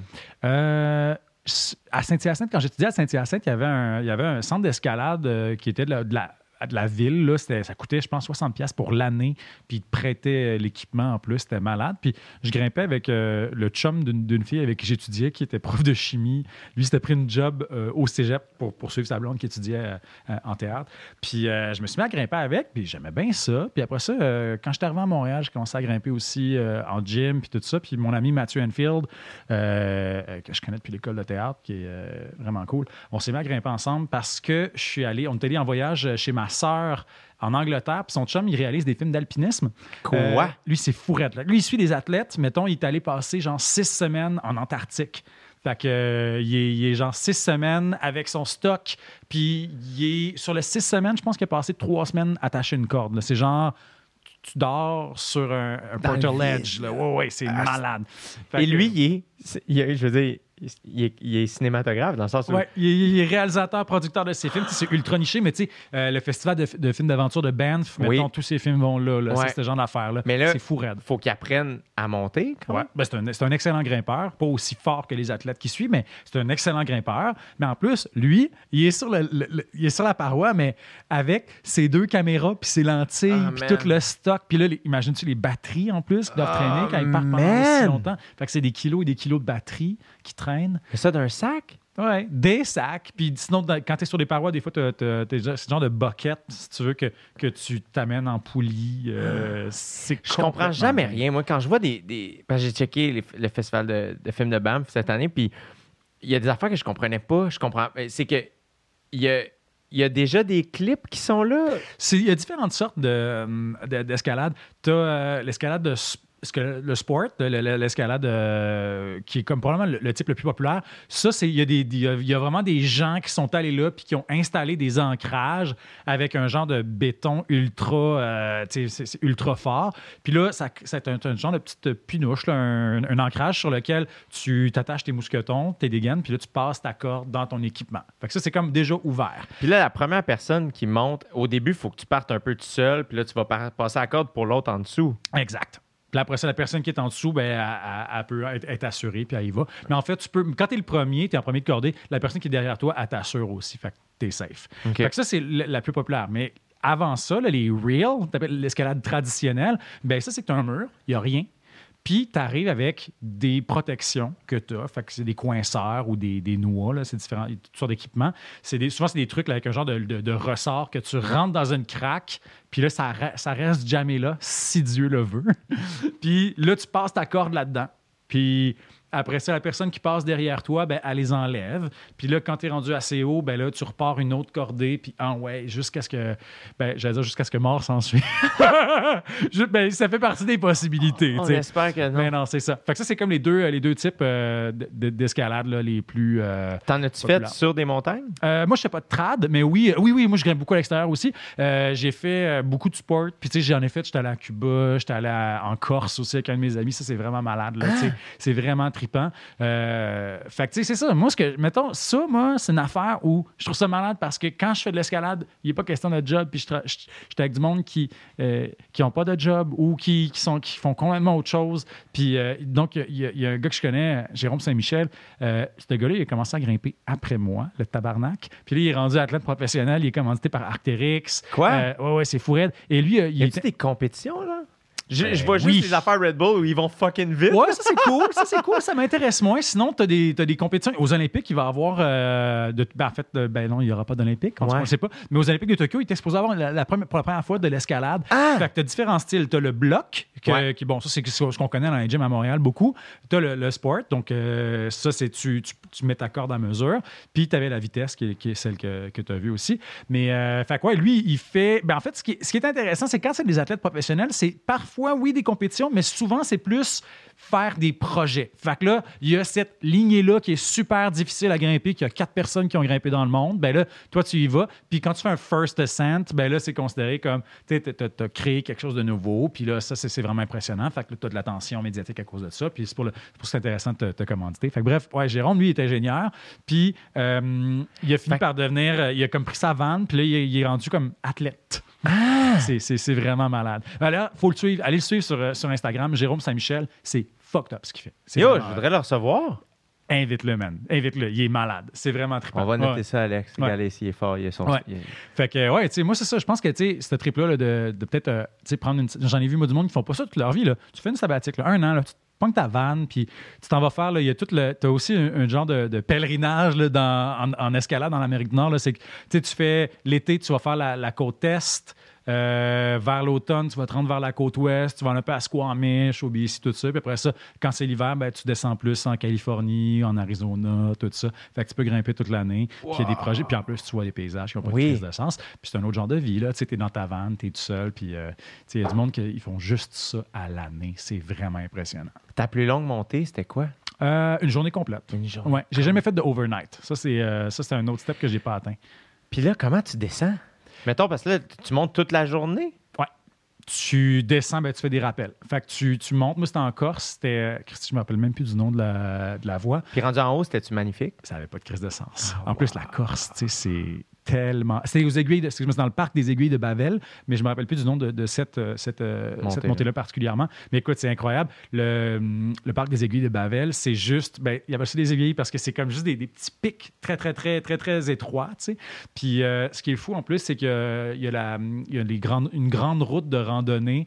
Euh, fait que tu vois, il y a des petits sentiers entre les montagnes. Puis c'est comme fait pour, c'est fait pour accueillir des randonneurs. Fait que des fois, au milieu de nulle part dans le parc national, tu as un café. Fait que là, Wow. le- les gens, mettons, ils ont marché toute la journée au gros soleil. Puis ils arrivent là, puis euh, ils vont boire leur, euh, leur, leur petit apéro avant de se coucher. Il y a des couchettes, puis le monde se couche là, un peu comme à Compostelle, disons, le, le même genre de vibe. Fait que moi, c'est ça. Là, faire, faire ça, je me rappelle, cette journée-là, on avait fait on avait fait toute la journée, on avait monté la, la- la montagne. Après ça, on avait fini dans la rivière, il y avait du canyoning. Fait que là, on avait notre matos d'escalade, mais en fait, il servait parce qu'il y a des endroits où, au-dessus d'une chute, tu as, juste un ancrage. Fait que là, tu mets ta corde, tu fais un rappel. Avec tu le kayak? Euh, non, non, pas de kayak. T'es t'es dans l'eau, tu marches dans l'eau. Tu marches dans l'eau, puis tu t'accro- t'accroches ta corde, puis tu descends. c'est complètement dingue. C'est vraiment cool. Puis là, tu arrives au bout de la rivière et il y a un café. Puis t'as du monde qui sont juste venus, genre, prendre un, un petit, euh, un petit apéro. Puis toi, t'as genre, t'es cramé. Moi, j'avais, en plus, j'avais oublié ma crème solaire. Fait que j'avais le, dos, là, qui Non. était dégueulasse. Mais ouais, c'est c'est incroyable. C'est incroyable. Wow! Fait que, tu sais, ça, ça c'est concret. Quand tu es en train de faire ça, là, tu es en train de penser à ta survie. tu pas en train de, Ben oui. de, de- de te dire euh, comment, comment est-ce que. Mais puis c'est dur aussi. C'est C'est dur. difficile. C'est dur Il y, a, physiquement. il y a- il y a quelque chose de bien aussi en- Je pense quand ton métier est quelque chose de difficile puis d'abstrait, de faire quelque chose de difficile qui est concret, c'est sûr que ça peut aider. Ouais, moi, les, euh, c'est drôle, hein, le, le- tu sais, le- la, la vacance où tu es étendu pendant des semaines puis tu fais rien. Euh, moi, je peux faire une journée, tout ça, peut-être deux. Ouais. Mais après ça, je suis tanné. Euh, j'ai besoin de j'ai besoin de me compliquer la vie. Là, euh, je- euh, la famille de mon chum, ils ont un chalet à Tadoussac. tu sais. Puis, euh, première fois que j'étais allé, euh, au moins, c'était pas trop longtemps, mais là, j'ai fait OK, là, il y a rien à faire que je trouve de quoi? Fait que là, maintenant, quand j'y vais, ben, j'ai pas mon paddleboard. Puis là, je vais, je vais faire du paddleboard dans le fjord. Puis, euh, Wow, ça doit être débile. C'est malade. Là, tu Puis en plus, c'est cool parce que c'est plus compliqué. là, tu Il y a du vent, puis il y a des vagues, puis tout ça. Fait que on dirait que j'ai besoin de me compliquer la vie pour, pour avoir du fun. T'as-tu toujours été comme ça? Ouais, mais dans ma famille, on est vraiment de même. C'est vraiment. Je viens d'une famille comme très euh, adrénaline. Ma, ma grande sœur a fait de la compétition de vélo de montagne. Arrête! Ouais, c'est Wow. vraiment fou ce qu'elle fait. Là, là elle- elle- en plus, c'est fou. Là, elle a accouché au mois de décembre. Puis, euh, tu sais, à, à ride, là, ça fait un mois qu'elle ride. T'en fais-tu, toi, du vélo montagne? J'en ai fait une couple de fois avec elle. Euh, je pense que c'est une affaire géographique aussi. C'est que vu que j'étais à Montréal, on dirait que je trouvais ça quand Ouais. même un peu. C'est quand même. euh, faut se lever de bonne heure là, pour, aller, pour aller faire du. Quoique, ça ne me dérange pas de me lever de bonne heure pour aller faire de l'escalade. Ouais. mais mais on dirait tough. que. Man, j'en ai fait en, en Nouvelle-Zélande l'année dernière. Puis, de euh, l'escalade ou du vélo de montagne? du vélo de montagne. OK. Puis, euh, man, c'est, j'avais l'impression d'aller tellement vite. Là, des fois, mon ami Laurent se mettait plus loin. En fait, c'était le frère à Guillaume Girard Ah, OK. que j'ai rencontré là-bas. Mais, euh, Par hasard? par genre d'hasard, Ah, Guigui ouais. me l'avait laissé savoir, mais il n'y avait rien d'organisé. Et finalement, Laurent arrivait le lendemain Ah, ouais. que moi, j'arrivais. Ça, c'est drôle. Puis là, ben, Guigui nous a écrit comme Hey, checkez ça. On s'est rejoints. Puis finalement, on s'est pas lâché pendant un mois. Aïe, Puis aïe. j'ai fait du vélo montagne pour la première fois avec lui. Puis c'est ça, là, il me filmait. Puis là, tu vois les vidéos. Puis c'est comme la chose la plus décevante la terre. c'est vraiment lent. Là. Puis là, je suis comme Oh shit, j'ai jumpé. Puis là, tu vois la vidéo. Puis c'est comme Non, tes roues n'ont pas quitté le sol. T'as l'impression c'est ça. que. Mais c'est tellement stre- C'est drôle, hein? moi, c'est ça. je- on dirait que c'est un, c'est un sport que je. Je deal avec, je suis capable de dealer de, de l'adrénaline d'une autre façon, mais ça, la vitesse, la concentration que ça demande. Mais mon Dieu, que quand tu, comme, après une journée de ça, là, t'es Ouais. mentalement fatigué aussi parce que ça demande tellement un focus, là, tu sais. J'ai Ouais. eu, euh, en descente aussi, j'ai ma soeur m'a amené faire de la descente une fois à Bromont. Euh, j'ai, oui, j'ai eu une bonne, une bonne chute. Je comprends pas que je me sois pas fait mal. J'ai revolé, man. là. Puis en plus, t'es comme t'es clippé, fait que là, il y a une jambe qui reste. T'es comme accroché au vélo. Tout.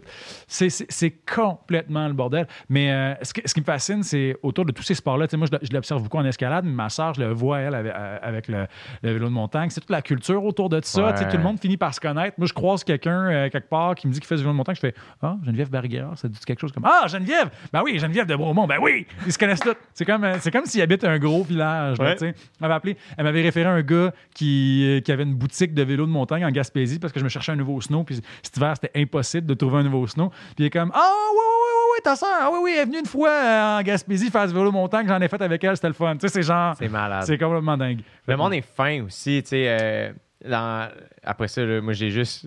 J'ai fait ça juste en Nouvelle-Zélande, mais euh, le monde est profondément gentil, puis ça s'aide, ça s'accompagne. C'est le fun. C'est vrai aussi, il y, a- il y a de quoi de très. Moi, je me trouvais bien. euh, J'étais, ah, mon Dieu, c'est un peu cool ce que je fais. C'est ben, c'est super cool. Moi, je ris bien gros de ma soeur parce qu'elle est tout le temps en train de filmer, moindrement que tu as, le pied sur une pédale, elle est en train de filmer. Euh, puis même moi, quand je l'amène faire d'autres sports, elle est comme euh, elle est très. Ben, on dirait qu'il faut que tout soit c'est pick or it didn't happen. Ouais, Mais en même temps, ouais. je comprends, quand tu es en train de le faire, tu fais c'est vrai que c'est cool. tu sais. Ouais, ouais. C'est vrai que c'est mauditement cool. Puis moi, je t'avoue que, tu sais, mettons, en escalade, là, quand, quand quelqu'un la prend la photo de moi en chest en train de faire un de move, Massa Warrior! Fait que toi, ton sport, c'est l'escalade. Ouais, ouais, vraiment. Chris, c'est malade. C'est vraiment le fun. C'est tellement le fun. C'est dur sur le corps, par exemple. Là, Ah oui. Là, je vieillis, puis je le sens. Là, c'est niaiseux. À 32 ans, je vois déjà une différence. Ça a l'air C'est difficile. euh, C'est beaucoup ouais, ouais. de dos, c'est ça?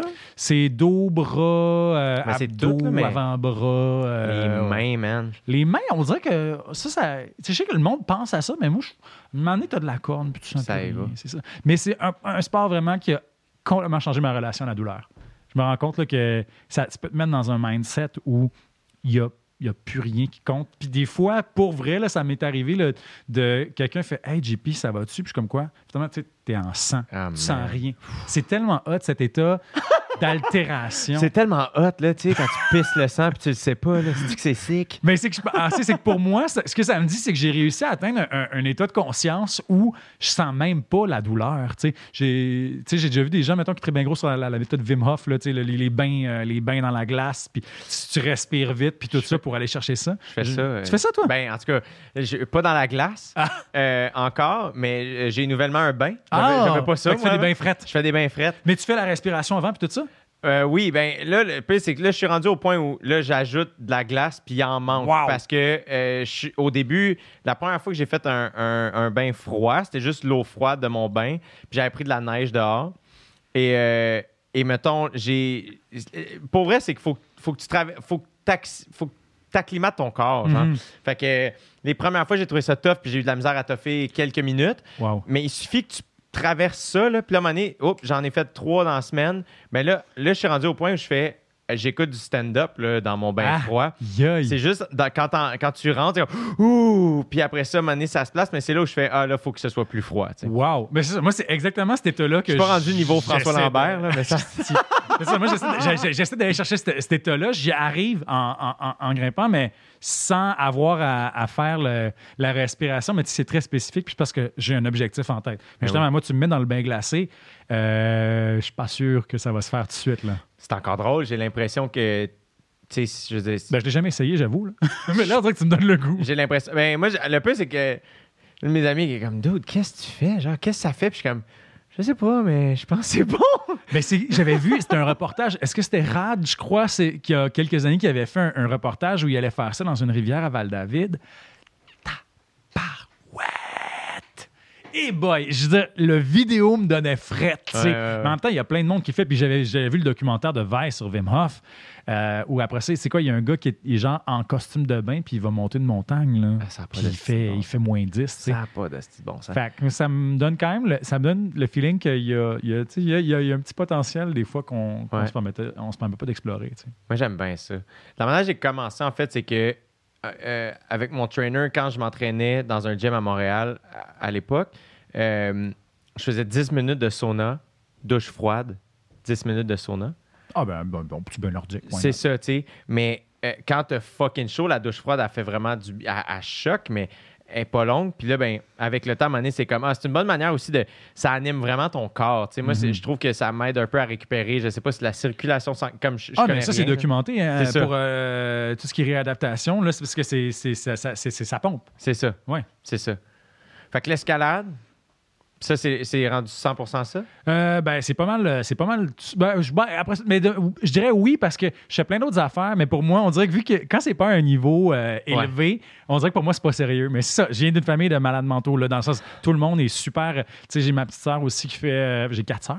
J'ai. Arrête. ouais, T'es t'es où dans le rang? au milieu. T'es au milieu. Ouais, j'étais au milieu. Deux sœurs? Deux grandes sœurs, deux petites sœurs. Ouais, Arrête! Ouais, ouais. ouais.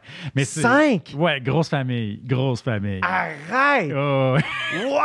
C'est comme, j'oublie, j'avoue que j'oublie que c'est c'est particulier. là, C'est parce que- fucking sick! Ouais, vraiment. Hey, fait que ça brassait à la maison. Ah, là. ça brasse en dit, puis c'est ça. Puis en plus, on a quand même toutes des personnalités assez fortes. là. Ouais. Fait que ça, ça brasse. là. Mais c'est ça, tu sais, moi, mes parents sont full sportifs. Euh, j'ai ma, ma petite sœur qui fait, euh, elle a fait, elle fait de la course, euh, bike beaucoup, elle fait euh, du ski de randonnée. Elle vient de, de déménager dans les Alpes avec son chum, puis là, je vois les photos qui ont pas de maudit bon sens, là, mais tu sais, c'est ça, tout le monde la famille, nous autres, fait, fait du, du, euh, du snowboard et ou du ski hors piste, puis euh, du ski de fond, puis euh, du vélo, puis tout ça. Fait que moi, je fais tout ça, mais il n'y a, a aucun sport, disons, que je pratique à un niveau. Qu'on dirait que chez nous, c'est beaucoup, si t'es pour faire quelque chose, fais-le bien et intensément. Est-ce ben, Chris, on sent ça dans Royal, tu sais, Ouais. euh, l'espèce d'intensité, de, de haute performance. Est-ce que ça, ça s'est calmé? Dans le sens, c'est que je pense que être quelqu'un qui est dans la performance, euh, ça peut être bon très longtemps, puis à un moment donné, c'est que ça peut tomber dans. Ça peut, ça peut Ah, finir ouais. par nuire. Ouais, T'as-tu trouvé un équilibre? Euh, je me pose encore la question, je ne sais pas. Je pense que oui. Euh, je te dirais qu'au niveau du travail, la, la- la- la question va se poser à toutes les semaines. Est-ce que que c'est trop? Euh, tu sais, battre le fer quand il est chaud. Euh, on dirait que j'ai appris ça tôt. Puis, euh, un moment donné, il faut que tu apprennes que c'est pas parce que le fer est chaud que tu es obligé de le battre. Fucking d'accord, man. Tu sais, des fois, des fois c'est pas grave, là. C'est pas grave de prendre un pas de recul, tu sais. Fait que, ouais, je pense que ça, c'est un apprentissage. Mais effectivement, tu sais, moi, j'ai appris très tôt à donner ton max dans tous les domaines, puis qu'il n'y a pas d'excuse pour, pour te pogner le cul, tu sais. Fait que l'importance du travail, l'importance de l'effort, euh, puis de, puis en même temps, penser plus au résultat qu'au bien-être des fois. Mais encore là, je dis ça, je pense pas que mes parents m'ont rendu cinglé parce que j'ai jamais vécu une, pression euh, épouvantable qui venait de mes parents, mais j'ai quand même appris à m'en mettre une. C'est ça, ça vient d'où? Moi, j'étais de même. J'ai 12 ans, là. Puis je braille, esti, dans le char après mes games de hockey. Puis mon père est comme, dude, relax, puis joue, esti, t'es un enfant. Mais dans ma tête, c'était, là, tellement intense. Ah, je sais, je sais pas. Je pense qu'il y a une affaire aussi de.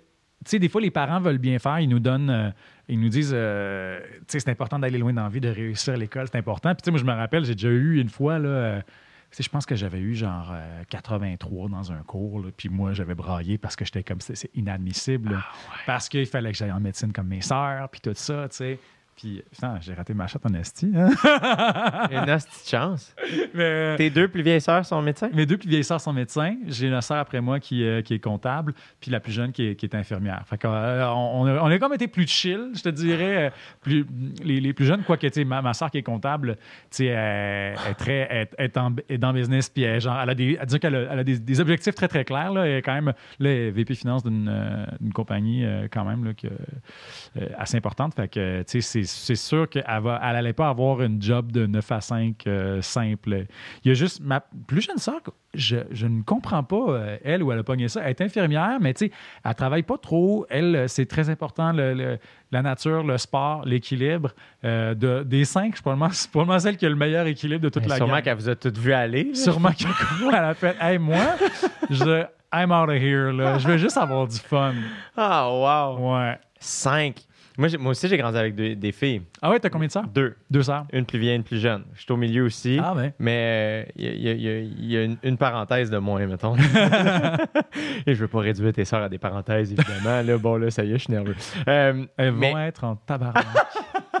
mais moi, j'ai adoré grandir avec des filles. ah, moi aussi. J'ai l'impression que ça m'a aidé à être drôle. J'ai l'impression que ça m'a aidé à être fin, à être respectueux, à être doux. Euh, je pense que c'est ça, ça- tout ça part vraiment de là. Je sais pas si tu partages ce Ah oui, complètement. Ceci dit, moi, c'était pas un environnement très girly. J'avais quatre sœurs, puis oui, il y avait, il y avait du girly, puis tout ça, puis mes petites sœurs tripaient bien gros sur Bring It On. là. Mais Yes. euh, il y avait, tu sais, chez nous, vu que c'était toutes des filles très sportives, y avait, tu sais, je, je dirais que ça a un peu comme balancé la patente. Mais euh, ouais, en fait, moi, c'est. Puis aussi, avec les parents que j'ai, tu sais, ma mère a toujours travaillé, elle avait sa business, elle avait sa clinique vétérinaire, puis c'était. Tu sais, ça- j'ai puis même il a, fallu moi par contre que j'apprenne une chose j'ai tellement été dans le girl power puis que les filles ont doivent autant avoir d'oppor- d'opportunités que les gars que euh, j'ai longtemps eu du jugement pour les filles qui avaient moins d'ambition ou qui décidaient de mettre leur famille euh, en priorité ou qui décidaient de même devenir mère au foyer tu sais ce qui est vraiment valide Ben oui. tu as complètement le droit de faire ça puis c'est un choix super cool Euh, mais moi ça m'a comme on dirait que j'ai grandi en ayant un jugement sur ça Tu vois, moi, ça a fait un peu l'inverse. Je pense que j'ai compris tard que. Puis, euh, je pense que je le savais, mais en tout cas, je pense que j'ai réalisé que euh, on traitait les femmes différemment que les hommes ah ouais c'est intéressant quand même tard parce que chez nous, c'était girl power en esti. là, tu sais. Mhm. Ma mère, ma grand-mère étaient avec nous autres beaucoup quand j'étais jeune, mes deux sœurs. Fait que, tu mon père, c'était comme, mais oui, là, tu sais, les.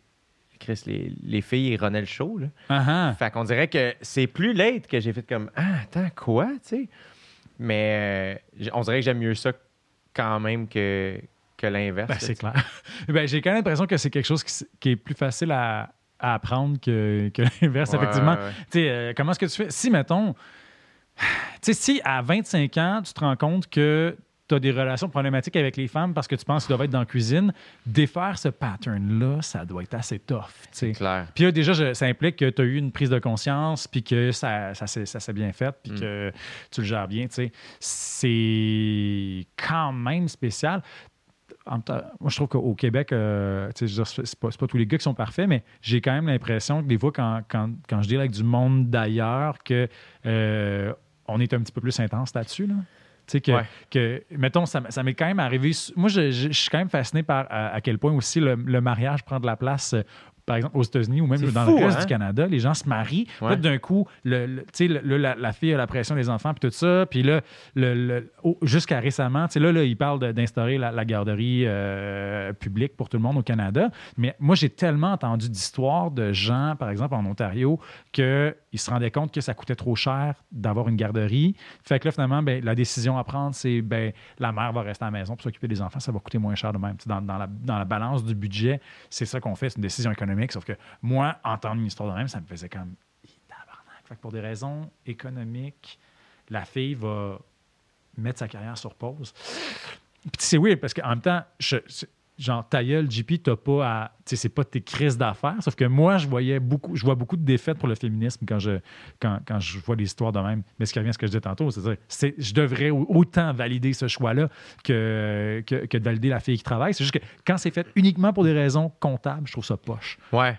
Je comprends ce que tu veux dire. Puis après ça, il faut comme trouver l'équilibre entre on encourage tout le monde à suivre ses rêves et ça se peut que ton rêve, ce soit pas le travail. C'est ça. Puis ça vient aussi, c'est mes propres billets. Parce que, tu sais, moi, qu'est-ce qui est important pour moi, c'est le travail. Fait que j'imagine que tout le monde veut travailler comme un malade mental.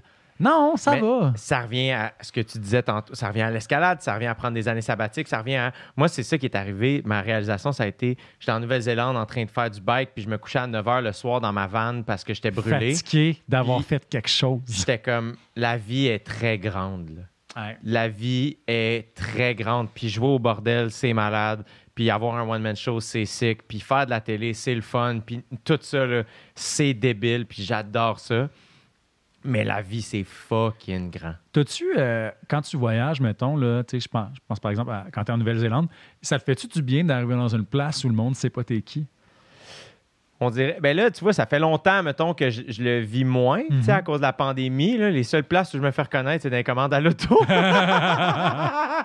Puis c'est souvent, la, la fenêtre, il y, a un- il y a un Tim pas loin d'ici où, quand je suis pressé, j'arrête prendre un café, puis je monte, puis à chaque fois que je passe là, c'est un peu. Ils sont super polis, mais tu sens que je pars ma commande, puis à la fin, ils sont comme 22 dans la fenêtre. Bonne journée! Ouais. bye! C'est sûr que si Jay du Temple est passé chez Tim aujourd'hui, il reste d'en parler le reste du chiffre, tu sais.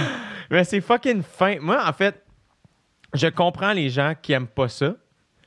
À un moment donné aussi, t'as as des deuils à faire, dans le sens où, euh, tu sais, euh, ta, ta vie privée, euh, c'est weird. Il y a du monde qui ont des attentes envers ça. Il y a plein d'affaires qui deviennent plus publiques que prévu, puis ça. Les gens ont une opinion sur toi.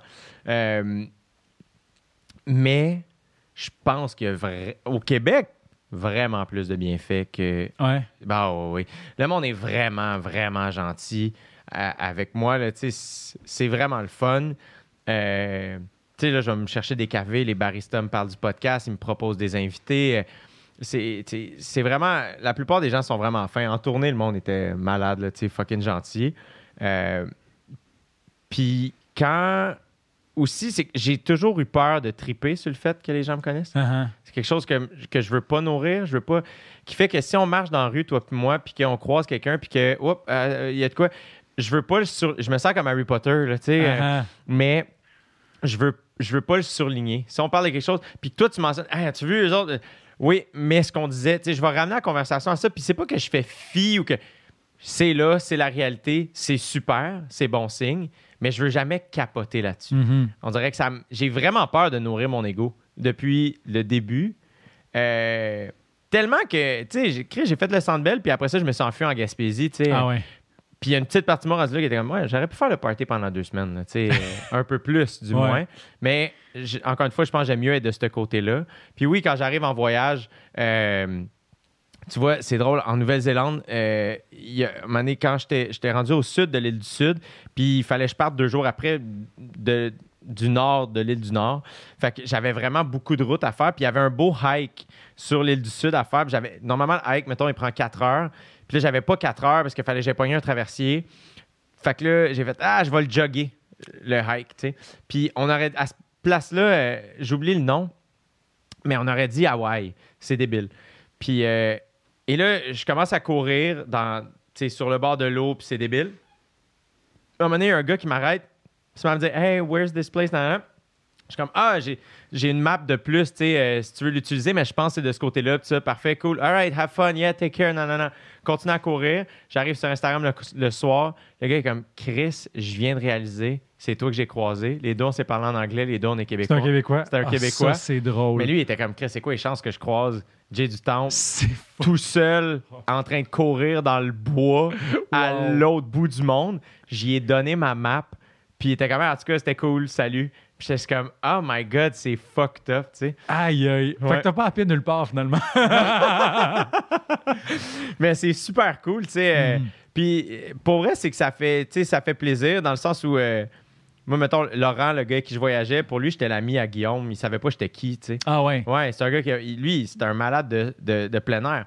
Fait que lui, il n'y a pas de télé, là. euh, lui, il, Chris, le, le week-end, il fait du, du bike, puis avant ça, il a fait 10 ans de kayak de, de- rivière, puis c'est un jackass, là, tu sais. Ah, ah. Prends Guillaume Girard, remplace le théâtre, la poésie, là, puis la darkness par des merelles, genre, outdoor, puis, puis des bars euh, Val Nature, puis c'est lui, là, mais...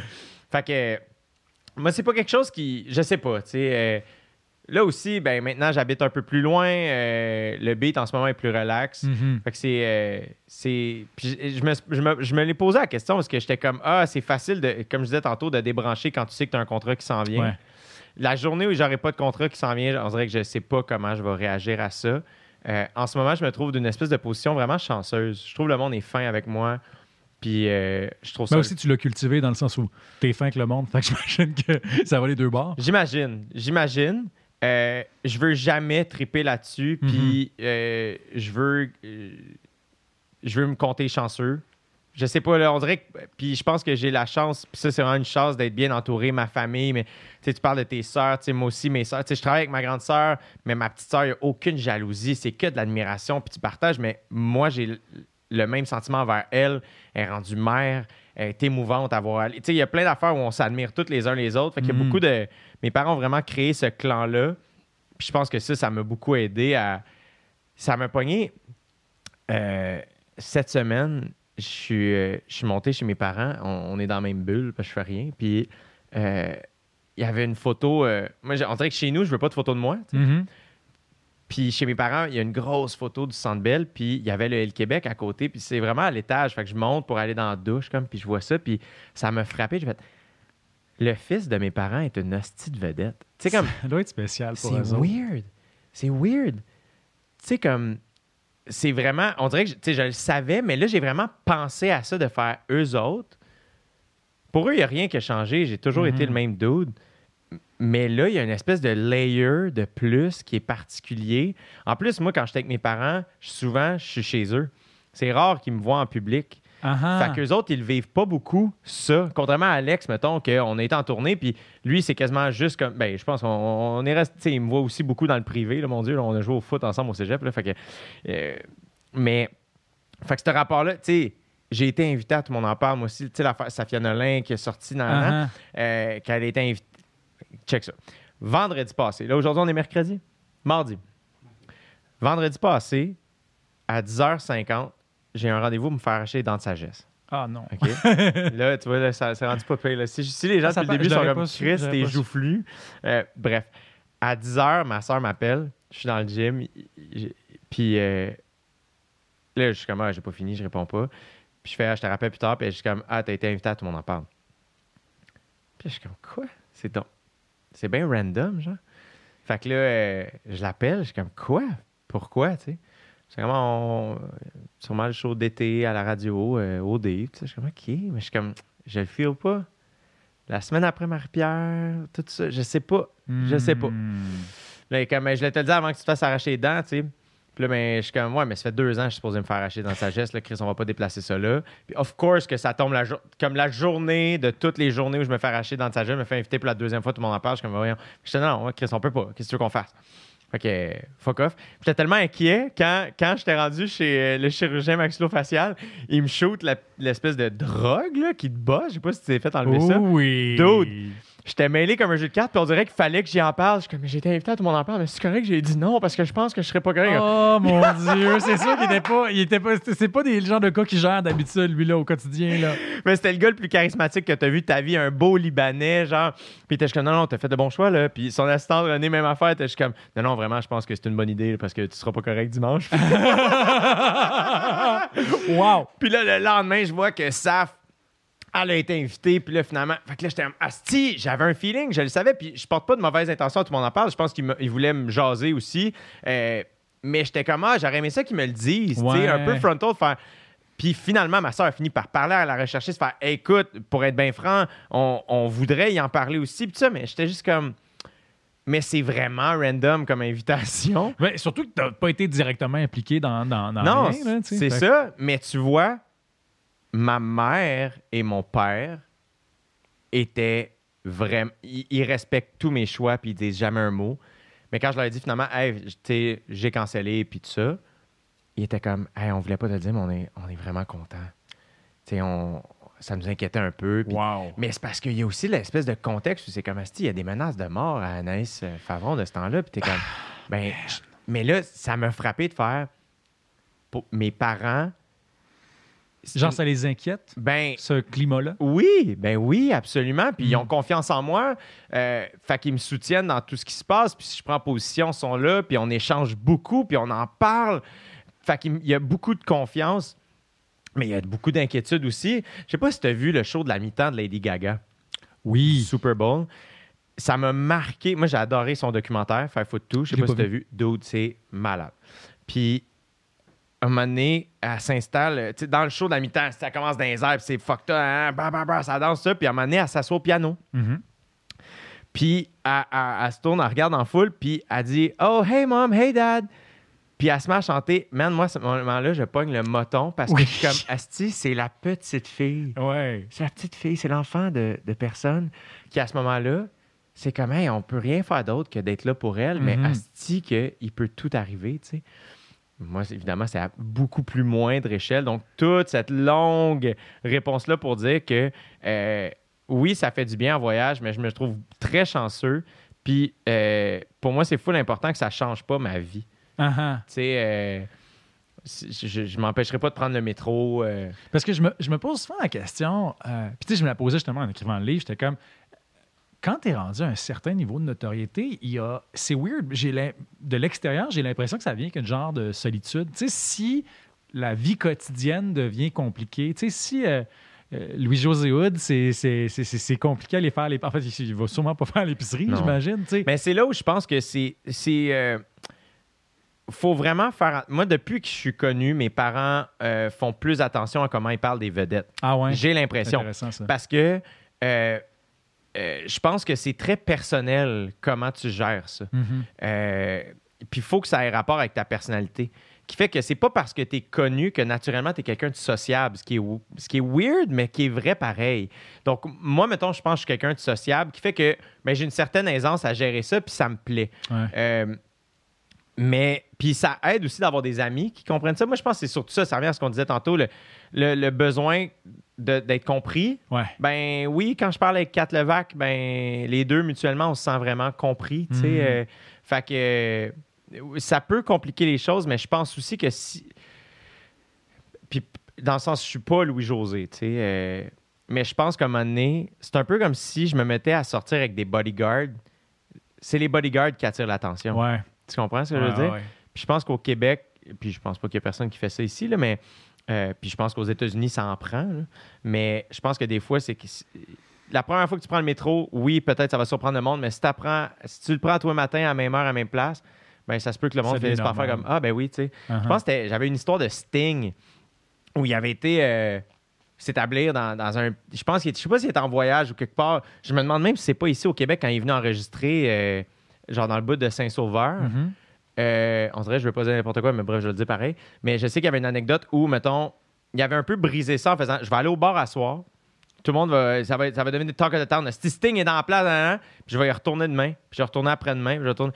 Peut-être qu'il y avait le goût de boire aussi. Mais euh, à un moment donné, c'est juste. Ah, ben c'est Sting. Dans le sens, c'est- c'est- c'est l'habitué. tu sais. Ouais, c'est drôle ça. Puis peut-être- effectivement, si c'est au Québec, on dirait que j'y crois aussi beaucoup parce que que j'avais entendu, je sais plus c'est qui, mais des comédiens, je pense, qui m'avaient dit que, mettons, quelqu'un de très connu au Québec, ça, ça va. Oui, ok, on va faire comme, OK, euh, Ouais. Céline est là, hein, on capote un peu. Mais qu'en France, par exemple, c'est impossible à gérer. Ouais, que ouais. c'est, c'est là, t'as, tu t'as même pas le choix, ça te le prend, le bodyguard.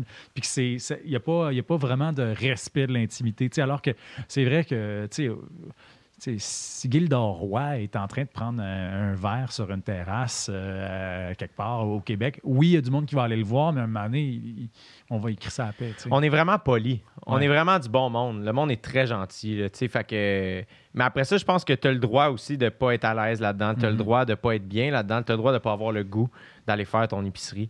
Puis c'est vrai que moi, des fois, je deviens bien self-conscious. là, Je veux si j'échappe de quoi, puis j'ai pas l'air cool, puis qu'il y a du monde, ben des fois, je suis comme, oh my god. Puis après ça, je suis comme, on s'en calisse d'essayer d'avoir l'air cool, là, comme t'es un dude, tu chies, puis tu te trompes. Là. Fait que... Mais en effet, là, des fois, c'est tout le temps... Je pense que c'est correct. Il y en a qui n'aiment pas ça, puis ils ont full le droit, mais euh, moi, j'aime quand même, euh, sans me donner d'importance, mais je suis devenu très conscient que le fait de regarder quelqu'un des yeux puis de lui souhaiter une bonne journée, ça peut vraiment faire du bien à quelqu'un. Puis j'ai, c'est pas me donner de l'importance, mais c'est d'être conscient de ça, puis de faire, ben, je, je peux faire ça. Fait que, Chris, profitons-en, tu sais. euh. T'es un pourvoyeur de bonheur. Ben, toi aussi, je pense. j'essaie, j'essaie. Mais j'avoue que ça, c'est une. C'est, c'est drôle, hein? C'est une, une- assez récent dans ma vie. Je me réalise que, mettons, qu'on a quand même beaucoup de pouvoir sur la- le fait d'aider le monde à passer une bonne journée Ouais. ou pas, là. Tu sais. euh, Ben, puis tout le monde a ce pouvoir-là. ouais. Moi, là, je veux dire, quelqu'un euh, quelqu'un qui est fucking gentil avec moi, ça fait ça me rend de bonne humeur. Là. Man, ça change tout. Là. Moi, le, le, le gars de, le de mon café au coin de ma rue, là, maintenant, euh, il m'a vu dans tous les états. Là. Il m'a vu euh, fatigué, il m'a vu de bonne humeur, il m'a vu hangover, il m'a vu malade, il m'a vu euh, en tabarnak. Il, il sait, il sait toute, toute, toute ma palette d'états. Puis ça me fait capoter à quel point, oui, c'est quelqu'un, mettons, qui fait du très bon café, puis qui est comme qui fait la Christie de bonne bouffe, mais euh, je pense qu'il sait le rôle qu'il a à jouer dans la. L'autre jour, ma- il y a une- tu fille qui est, euh, qui qui qui est rentrée puis qui s'était fait crisser là, je pense. Ou en tout cas, elle était clairement, puis il était clairement en train d'y donner du soutien. là. Tu sais, de faire, il faisait, c'était le psy, le psy de quartier. Là. Puis j'étais comme, hey, c'est quand même fou que t'as à, à, à jouer ce rôle-là. Puis c'est drôle, il y a une de mes amies aussi qui m'avait raconté ça une fois. Elle m'avait raconté qu'elle était allée au copain d'abord à côté chez elle. Elle habitait à côté des copains d'abord sur le Mont-Royal. Puis elle venait de se faire crisser là, elle aussi. Puis elle, elle- arrive pour commander. Elle ouvre la bouche. Elle fait juste partir à puis la fille, tu sais, j'étais pas là, mais elle me le raconte. Puis c'est comme si je l'avais vécu. Puis la fille, la fille est comme, prends ton temps, prends ton temps, c'est correct, c'est correct. Puis là, finalement, elle ralentit. Puis il y a du monde en arrière. Puis elle se sent mal parce qu'elle ralentit à fil. Puis elle finit par dire, après avoir repris son souffle pendant 30 secondes, excuse-moi, c'est juste que tu es la première personne à qui je parle aujourd'hui. Ouais, bravo. Puis la fille du café qui a juste fait, il n'y a pas de problème. Qu'est-ce que, qu'est-ce que tu veux? En même temps, le nom du commerce, c'est Copain d'abord. Ben, c'est Comme- il- J'imagine que le boss est comme, hey, be sweet, la gang. Hey, on vient de leur faire une maudite pub, hein, pareil.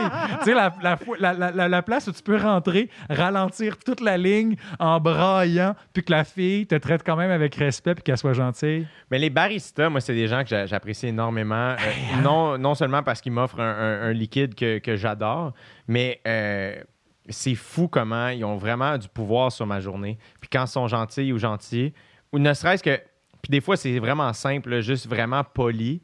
Je suis comme, ah, je, je l'aime, cette personne-là, puis ça me Mhm. rend de bonne humeur. Ah, Ça change tellement tout, là, tu sais.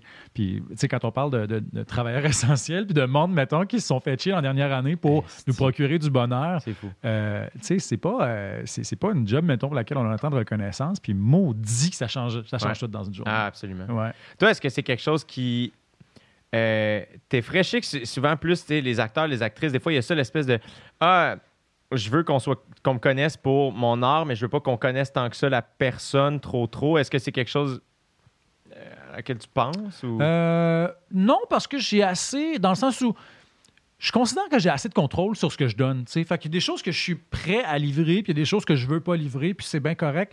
Euh, il y a beaucoup, en fait, ce que je vais, ce que je vais te donner, c'est des choses qui me qui permettent de peut-être avoir une meilleure lecture de mon art. Euh, tantôt, on parlait de ma peine d'amour. Euh, ultimement, j'ai pas le goût que le monde soit au courant de ma vie amoureuse tant que ça, mais de raconter cette affaire-là, ben, ça permet un peu de situer par où je suis passé pour raconter mon, mon- mon livre. Ouais. Fait que je pense que surtout aujourd'hui, tu sais, je pense qu'avant, il y avait beaucoup la, la question de genre les magazines à potins, puis tout ça, puis tu fais-tu l'entrevue, tu fais-tu pas? Là, maintenant, tu fais pas mal ton choix éditorial toi-même via Instagram. Tu décides ce que tu mets. Fait que tu vas peut-être mettre tes vacances, tu vas peut-être mettre ta blonde, tu vas peut-être mettre euh, ton chien. Moi, comme moi, dans mon cas, c'est beaucoup mon chien. Ouais. Mais tu vois, c'est drôle. Moi, je, mets- je- mon chum est absent de mes réseaux sociaux, puis Ouais.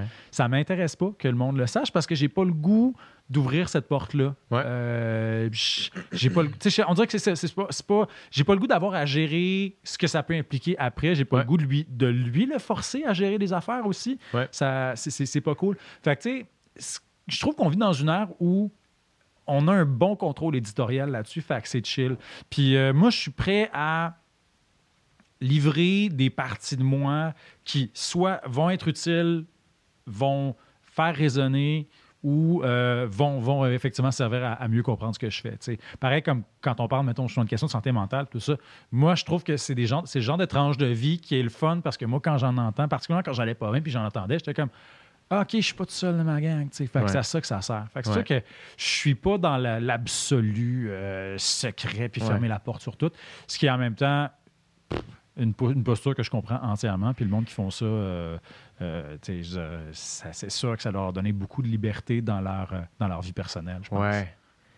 Ouais, absolument. Absolument. Puis des fois, c'est. c'est... Moi, je veux juste toujours m'assurer de, d'avoir, de faire le choix pour moi, pas contre personne. Ouais. Puis de le faire vraiment de manière douce. Puis des fois, ça peut avoir l'air un peu, je m'en calisse, mais puis je pense pas que j'ai l'air de tout ça. mais c'est comme. Tu sais, on est rendu à un niveau où, mettons, ma soeur, ben, elle doit dire non beaucoup plus souvent que Ouais. oui. Puis après ça, il faut un peu que j'oublie comment les gens peuvent le percevoir ou les gens à qui on dit non, comment ils peuvent le recevoir. Mais je, je leur fais assez confiance que ben, si euh, que, que crime, on peut pas dire oui à tout, puis c'est plate, là, tu sais, mais ça fait partie de la game. Puis à un moment donné aussi, c'est c'est vraiment, mais c'est vraiment particulier. Mais je- moi, je, me- je nous trouve chanceux au Québec. Je trouve ça, euh, je, je- je trouve ça chill, genre de. Ben, le monde est compréhensif. Mais Ouais. aussi, c'est parce que on dirait que vu que c'est tellement petit, euh, t'es, tout le temps à un degré de séparation du C'est monde. Il n'y a personne, mettons, qui, va, qui est tellement loin de toi que, qui peut réellement croire que tu es une statue. D'autres, à un moment donné, j'étais au. Mais ça te force inversement à être plus gentil aussi, par contre. Ouais. Which is good. Ouais. Tant mieux, Chris. Mhm. Moi, donné, il y avait un gars qui se faisait passer pour moi dans les bars à l'époque où j'avais des cheveux et de la barbe. J'étais comme, man, j'espère qu'il est smart. Chris. Parce que là, ça, c'est pas cool, là. Tu sais, Voyons donc. t'imagines? Mais en même temps, on dirait que j'ai comme un peu pitié de ce gars-là. Genre, Oui. Trouve-toi une vie. Je veux dire, il, il me. Je dire, il me- je sais pas c'est qui. Ça, mais t'as-tu, t'as, jamais su? J'ai jamais vraiment su, mais je me souviens qu'à un moment donné, c'était. Il il y avait comme un dos. Je me souviens pas si j'avais croisé quelqu'un qui avait dit Ah ouais, on s'est déjà croisé à telle place. J'étais comme Non. Ah. Il était comme Ouais, oui, ben oui, là, arrête, là, tu fais semblant, d'autres, t'es. Puis j'étais comme Je suis jamais allé là de ma vie. Hein? Comme, t'as- Puis comme, man, on s'est parlé, tu me dis que t'étais toi, blablabla. Puis là, j'étais comme Hey, man, c'est un peu terrifiant. Fait que c'est ça qui t'a mis la puce à l'oreille. aïe, aïe. Mais c'est drôle. euh, ben, en fait, c'est pas drôle du tout. C'est plus glauque. Dans les derniers, dernières semaines, moi, j'ai vu beaucoup de, de- de- de gens qui sont arrivés sur les réseaux sociaux. Des fausses. C'était déjà arrivé, ça? Des fausses pages? Ben oui. Man, oui, puis c'est- c'est weird parce que moi, je suis pas bon là, avec tout ça quand même. Fait que là, les gens, faut comme. Ma page Facebook, j'ai pas de crochet. Ah, en plus. Fait que là, quand les gens signalent une page qui se passe pour moi, vu que j'ai pas de crochet, les gens sont comme Ah, on- dans, dans- quand Oh on recherche ta page, on la trouve pas, fait qu'on peut pas le dire. Puis là, c'est juste comme Ah, man, genre, c'est juste la gestion de merde. Eh, c'est clair, là. Mais qu'est-ce que tu veux qu'on fasse? Là, Voilà, c'est ça. Mais c'est juste que t'espères juste que cette page-là va pas faire quelque chose de vraiment grave qui pourrait éclabousser sur toi, là. C'est ça. C'est quoi j'ai vu récemment, c'est Simon Boulris, là, que il est- c'était tellement mal fait en plus. Genre, oui, bonjour, je n'ai pas le temps de parler avec tous mes fans adorés, venez me parler en message privé, blablabla. Puis mettons, les formulations, premièrement, c'était évident que c'était pas Simon. Puis il, il était aussi dans un genre de, de démarche un peu. euh, Genre, je vous fais un- un- une faveur de vous parler à vous, mes fans adorés. Je suis comme, man. N'importe qui qui utilise le mot mes fans, comme faut pas leur faire confiance. Ah, merci, je suis d'accord. oh mon Dieu. Tu sais, en plus, y a quelqu'un de moins mes fans que Simon? Juste comme- juste qu'il parle à tout le monde individuellement. Ouais. Oui, il c'est ça. C'est sûr que Simon, des fois, moi, j'a- j'arrive pas à là, sur Instagram, je réponds pas à tout le monde, puis genre, j'ai même pas euh, euh, 1% de followers, là. Mais genre, des fois, je suis juste comme, hey, si j'ai pas le temps, genre, dans ma journée, j'ai pas le temps. Fait que c'est- alors que, je- genre, je pense que Simon, il doit, il doit genre, répondre à chacun des messages qu'il reçoit. Puis des fois, des affaires cute de la petite fille qui est en quatrième année, puis qui a lu son livre jeunesse, puis qui tripe, puis elle a écrit sur Instagram, tu sais, ça me fend le cœur à quel point il y a, ce gars-là, il, est- il est- il- c'est un cœur d'or, Simon. Il est tellement génial. Il est vraiment, vraiment spécial. Ah, il est tellement. Ça fait longtemps que je l'ai vu, Mhm. mais je l'ai déjà reçu sur le podcast. En ici, plus, mais ah. au début, là, ça fait super longtemps. Euh, mais là, je vais essayer de le, de le recevoir un- une autre fois. Mais ah, il est vraiment cool. Mhm. Qu'est-ce que. Qu'est-ce que. Qu'est-ce que tu n'as jamais fait que tu aimerais peut-être faire? Qu'est-ce que j'ai jamais fait? Professionnellement ou dans la vie? Les deux? Ben, crime, c'est pas original parce qu'on en a parlé, mais tirer à plug pendant un an. Là. Yeah. Tirer à plug, man. Tirer à plug, le rêve. Puis je te dirais, mon niveau de bonheur, pas en tout temps, là, mais souvent, est inversement proportionnel au nombre de barres de réseau que j'ai sur mon cellulaire. J'ai fait un truc il y a deux ans. Je suis allé, euh, je suis allé dans les Monts Groux, euh, qui est un peu au sud de Fermont. OK. 4 heures au nord de Bécomo avec mon ami Olivier. Puis c'est euh, quatre jours de, de- de- dans, dans la. Vraiment le sauvage complet. Tu fais 7 km dans un sentier, puis après ça, you're on your own. Fait qu'on avait un 45-50 km à marcher dans la toundra. Quoi? Puis euh, c'est des montagnes, puis tout ça. Puis il n'y a, pas y a pas de sentier. Là. Fait que c'est boussole, carte, GPS. Puis, Puis- vous faites du camping? Oui, camping Attends, sauvage. quoi? Ouais, camping sauvage. Puis euh, Ça dure combien de temps? 45-50 km à marcher, on bon? a fait ça en 4 jours. Fait que 4 jours, pas de signal, rien. On a un truc GPS qu'on peut utiliser, euh, un satellite qu'on peut utiliser en cas de si ça va vraiment, vraiment, vraiment mal. C'est quoi, c'est une place que tu vas puis que tu fais ça? Ouais, c'est ça. C'est un. Tu un traverses un désert, genre? C'est euh, ben tu sais c'est vraiment spécial parce que ça il y a- ça monte puis ça descend beaucoup fait c'est là que tu vois c'est super intéressant selon l'altitude tu as au plus bas c'est de la forêt après ça, ça devient de la genre de, de taïga donc des petits arbustes puis quand tu es rendu en haut c'est vraiment de la toundra c'est juste de la roche puis tu as une vue sur le réservoir Manicouagan euh, vers, euh, vers l'ouest. Puis euh, c'est juste tellement fucking gros. C'est un peu, c'est au nord de Manic 5 en fait. C'est Ouais. vraiment là, c'est vraiment très très loin. Puis je me rappelle qu'on était tellement bien quand on était là. On Avez-vous était- croisé du monde? on a croisé deux gars qui finissaient, juste comme on commençait. Nous autres, on sort du 7 km de sentier au début. Là.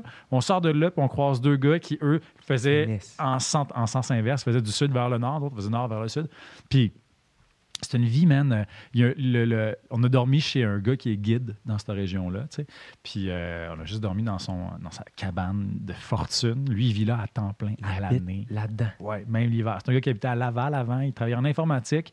Puis un moment donné, il était habitué de faire des grosses. Tu sais, il faisait des voyages de ski de fond un mois et demi dans le Nunavik, tout ça. Puis donné, il a fait fuck off, je vends tout, je m'en vais là. Fait qu'il y a comme un bail de 100 ans, genre de- sur une terre de la couronne. Puis il s'est construit une, ba- une cabane. Puis il y a son voisin qui a une maison en bois rond, sont deux. Puis il y a personne d'autre qui habite là. Puis Comment ils se ravitaillent? ils vont faire leur commission à Fermont. Trois heures de route. Asti, des grosses épiceries. là. C'est des vies, là, ça n'a aucun sens. fait que, une affaire la même, là. Ils doivent être calmes en esti, par exemple. Ils sont tellement relax. là. Ils sont tellement relax. Il n'y a rien de compliqué. Le, le monsieur, j'ai oublié son nom, c'est Guy qui nous avait accueillis, nous.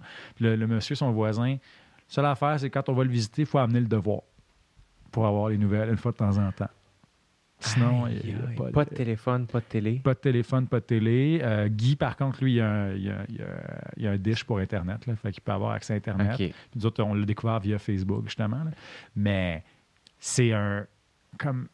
Premièrement, j'ai jamais vu autant d'étoiles de toute ma vie. Ah, c'est sûr. C'est incroyable. C'est sûr. Puis deuxièmement, man, on était tellement bien. C'est des affaires là, basic. Ça vient ce qu'on disait tantôt sur le basic. Là. Tu sais, C'est genre, il faudrait se trouver un spot plat, pas mouillé, pour planter la tente. Il faudrait euh, trouver euh, du bois. Puis euh, ça va être ça. là. Puis de l'eau.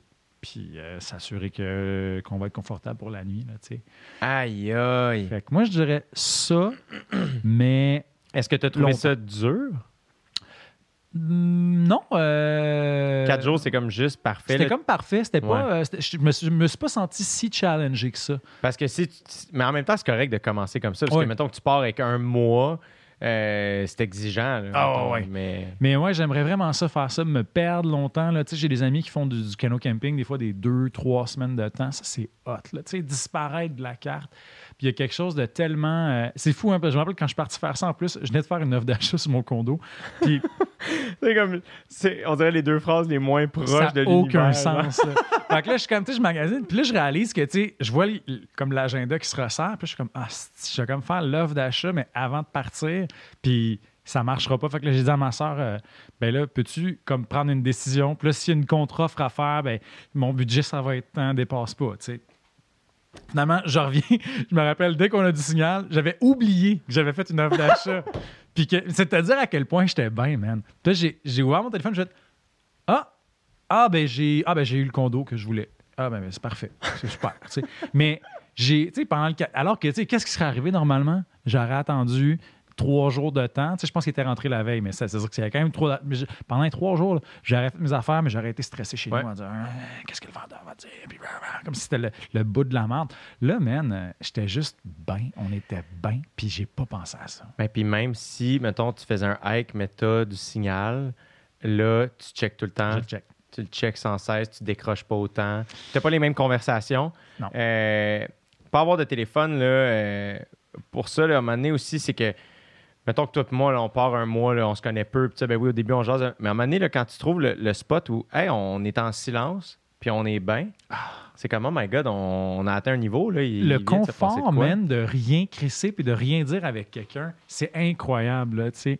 Des fois- Puis aussi, ça donne des fois lieu à, des, à, à- à un autre genre de comique que je trouve malade, là, où ça fait deux heures qu'on n'a pas parlé, puis quelqu'un dit une chose, puis ça peut être la, la phrase la plus nounoun de l'histoire de l'humanité, et man, on se pisse dessus. Ouais. Genre, comme, ça n'a juste pas de sens, tu sais. Fait que, il y a, il y a- ouais, il y a, il y a une, il y a une vraie liberté que je trouve là, puis euh, que j'aspire à retrouver, qui ferait du bien. Ce serait cool, tu ferais ça où? Je pense que je retournerais dans mon groupe, mais je me reperdrais plus longtemps. Ouais. Ouais. Où il y a un parc incroyable euh, dans le nord du Québec qui s'appelle le parc des Pingaluites, qui est vraiment difficile d'accès. Ça coûte cher. En plus, c'est genre, je pense que c'est genre 2300 pièces faire un vol pour se rendre là-bas. Mais euh, on dirait que ça me ferait du bien. Ou juste plus, plus simple que ça, là, basic. J'avais regardé le, Vermont Trail. Juste traverser le Vermont au complet. Puis ça finit à frontière canadienne. C'est 22-23 jours. Euh, malheureusement, il y a pas mal de place, tu as du signal, ça c'est le désagrément. Ouais. Mais juste des trucs de même, tu sais, c'est bien cliché, là, mais euh, Wild, là, le film avec. euh, Into the Wild. non, Wild. Ah. C'est l'histoire d'une fille qui fait la, la Pacific Trail. Fait que, tu sais, c'est un genre de. C'est un peu comme une vibe un peu Compostelle, tout ça. Moi, je pense que le Compostelle, ça, me- ça me vibe moins parce que c'est plus. euh, Ouais, y a un aspect trop social, disons, à ça. Je voudrais plus être tout seul, tu sais.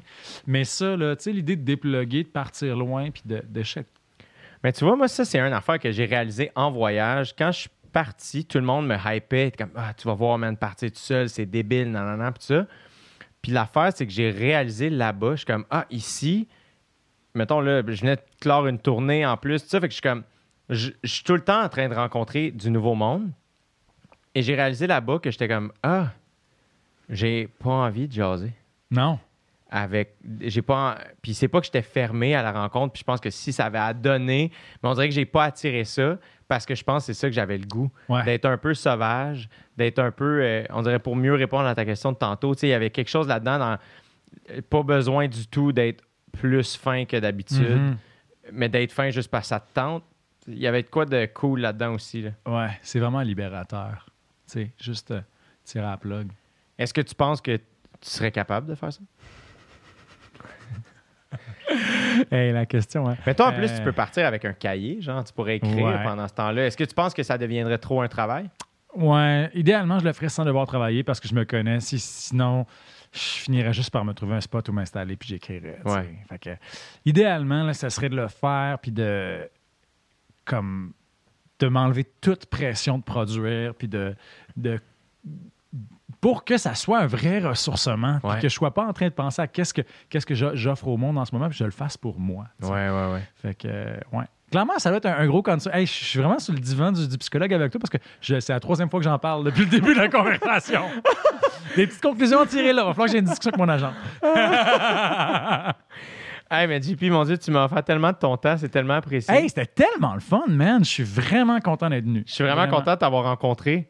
Ça fait longtemps que. Moi, je te, je te suivais surtout à la route des vins. Ouais. fait que- puis ça commence à dater Ça fait déjà. couple là. là. Ouais. Euh, Puis bon, j'étais vraiment. euh, je vous adorais, toute l'équipe de la route des vins. On dirait que euh, je vous connaissais pas, mais je vous Mhm. trouvais toutes sick. Euh, puis ça, ça cliquait vraiment avec moi, là, ce show-là. Puis je sais que ça date un peu, mais.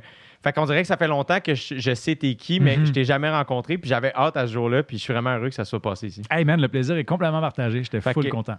Haute démolition, Haute démolition, 18 mai. 18 mai, c'est en librairie. Ouais. Allez chercher ça. Évidemment, tous les autres. Royal, Manuel de la vie sauvage, sport et divertissement. Exact. Euh, Est-ce que tu as des shows de théâtre qu'on plug, là? Tu vas Oui, adapter? du CEP, euh, du CEP euh, Manuel de la vie sauvage, donc mon troisième roman dans le milieu des, des startups.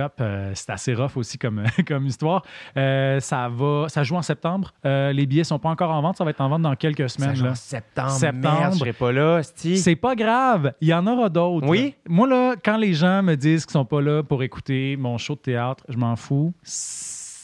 C'est quand ça donne. De toute façon, tu as mes livres que tu peux, tu peux, Ouais. tu peux les relire. Fait que ouais, ça va être euh, disponible bientôt. Puis euh, on croise les doigts, peut-être qu'avec un peu de chance, ça va être des salles pleines. Puis que ça va puer autour parce que tu vas sentir le parfum de la madame. Puis qu'il y a l'autre gars qui va avoir son genou collé sur le tien. On se le souhaite. Je te le souhaite sincèrement. Les gens vont garder ça de proche. Euh, Jean-Philippe Barrigra, bon succès. Hey Jay, merci. Je te souhaite euh, d'un jour décrocher. Yes. Woo! Hey, c'était tellement le fun, man! What a talk!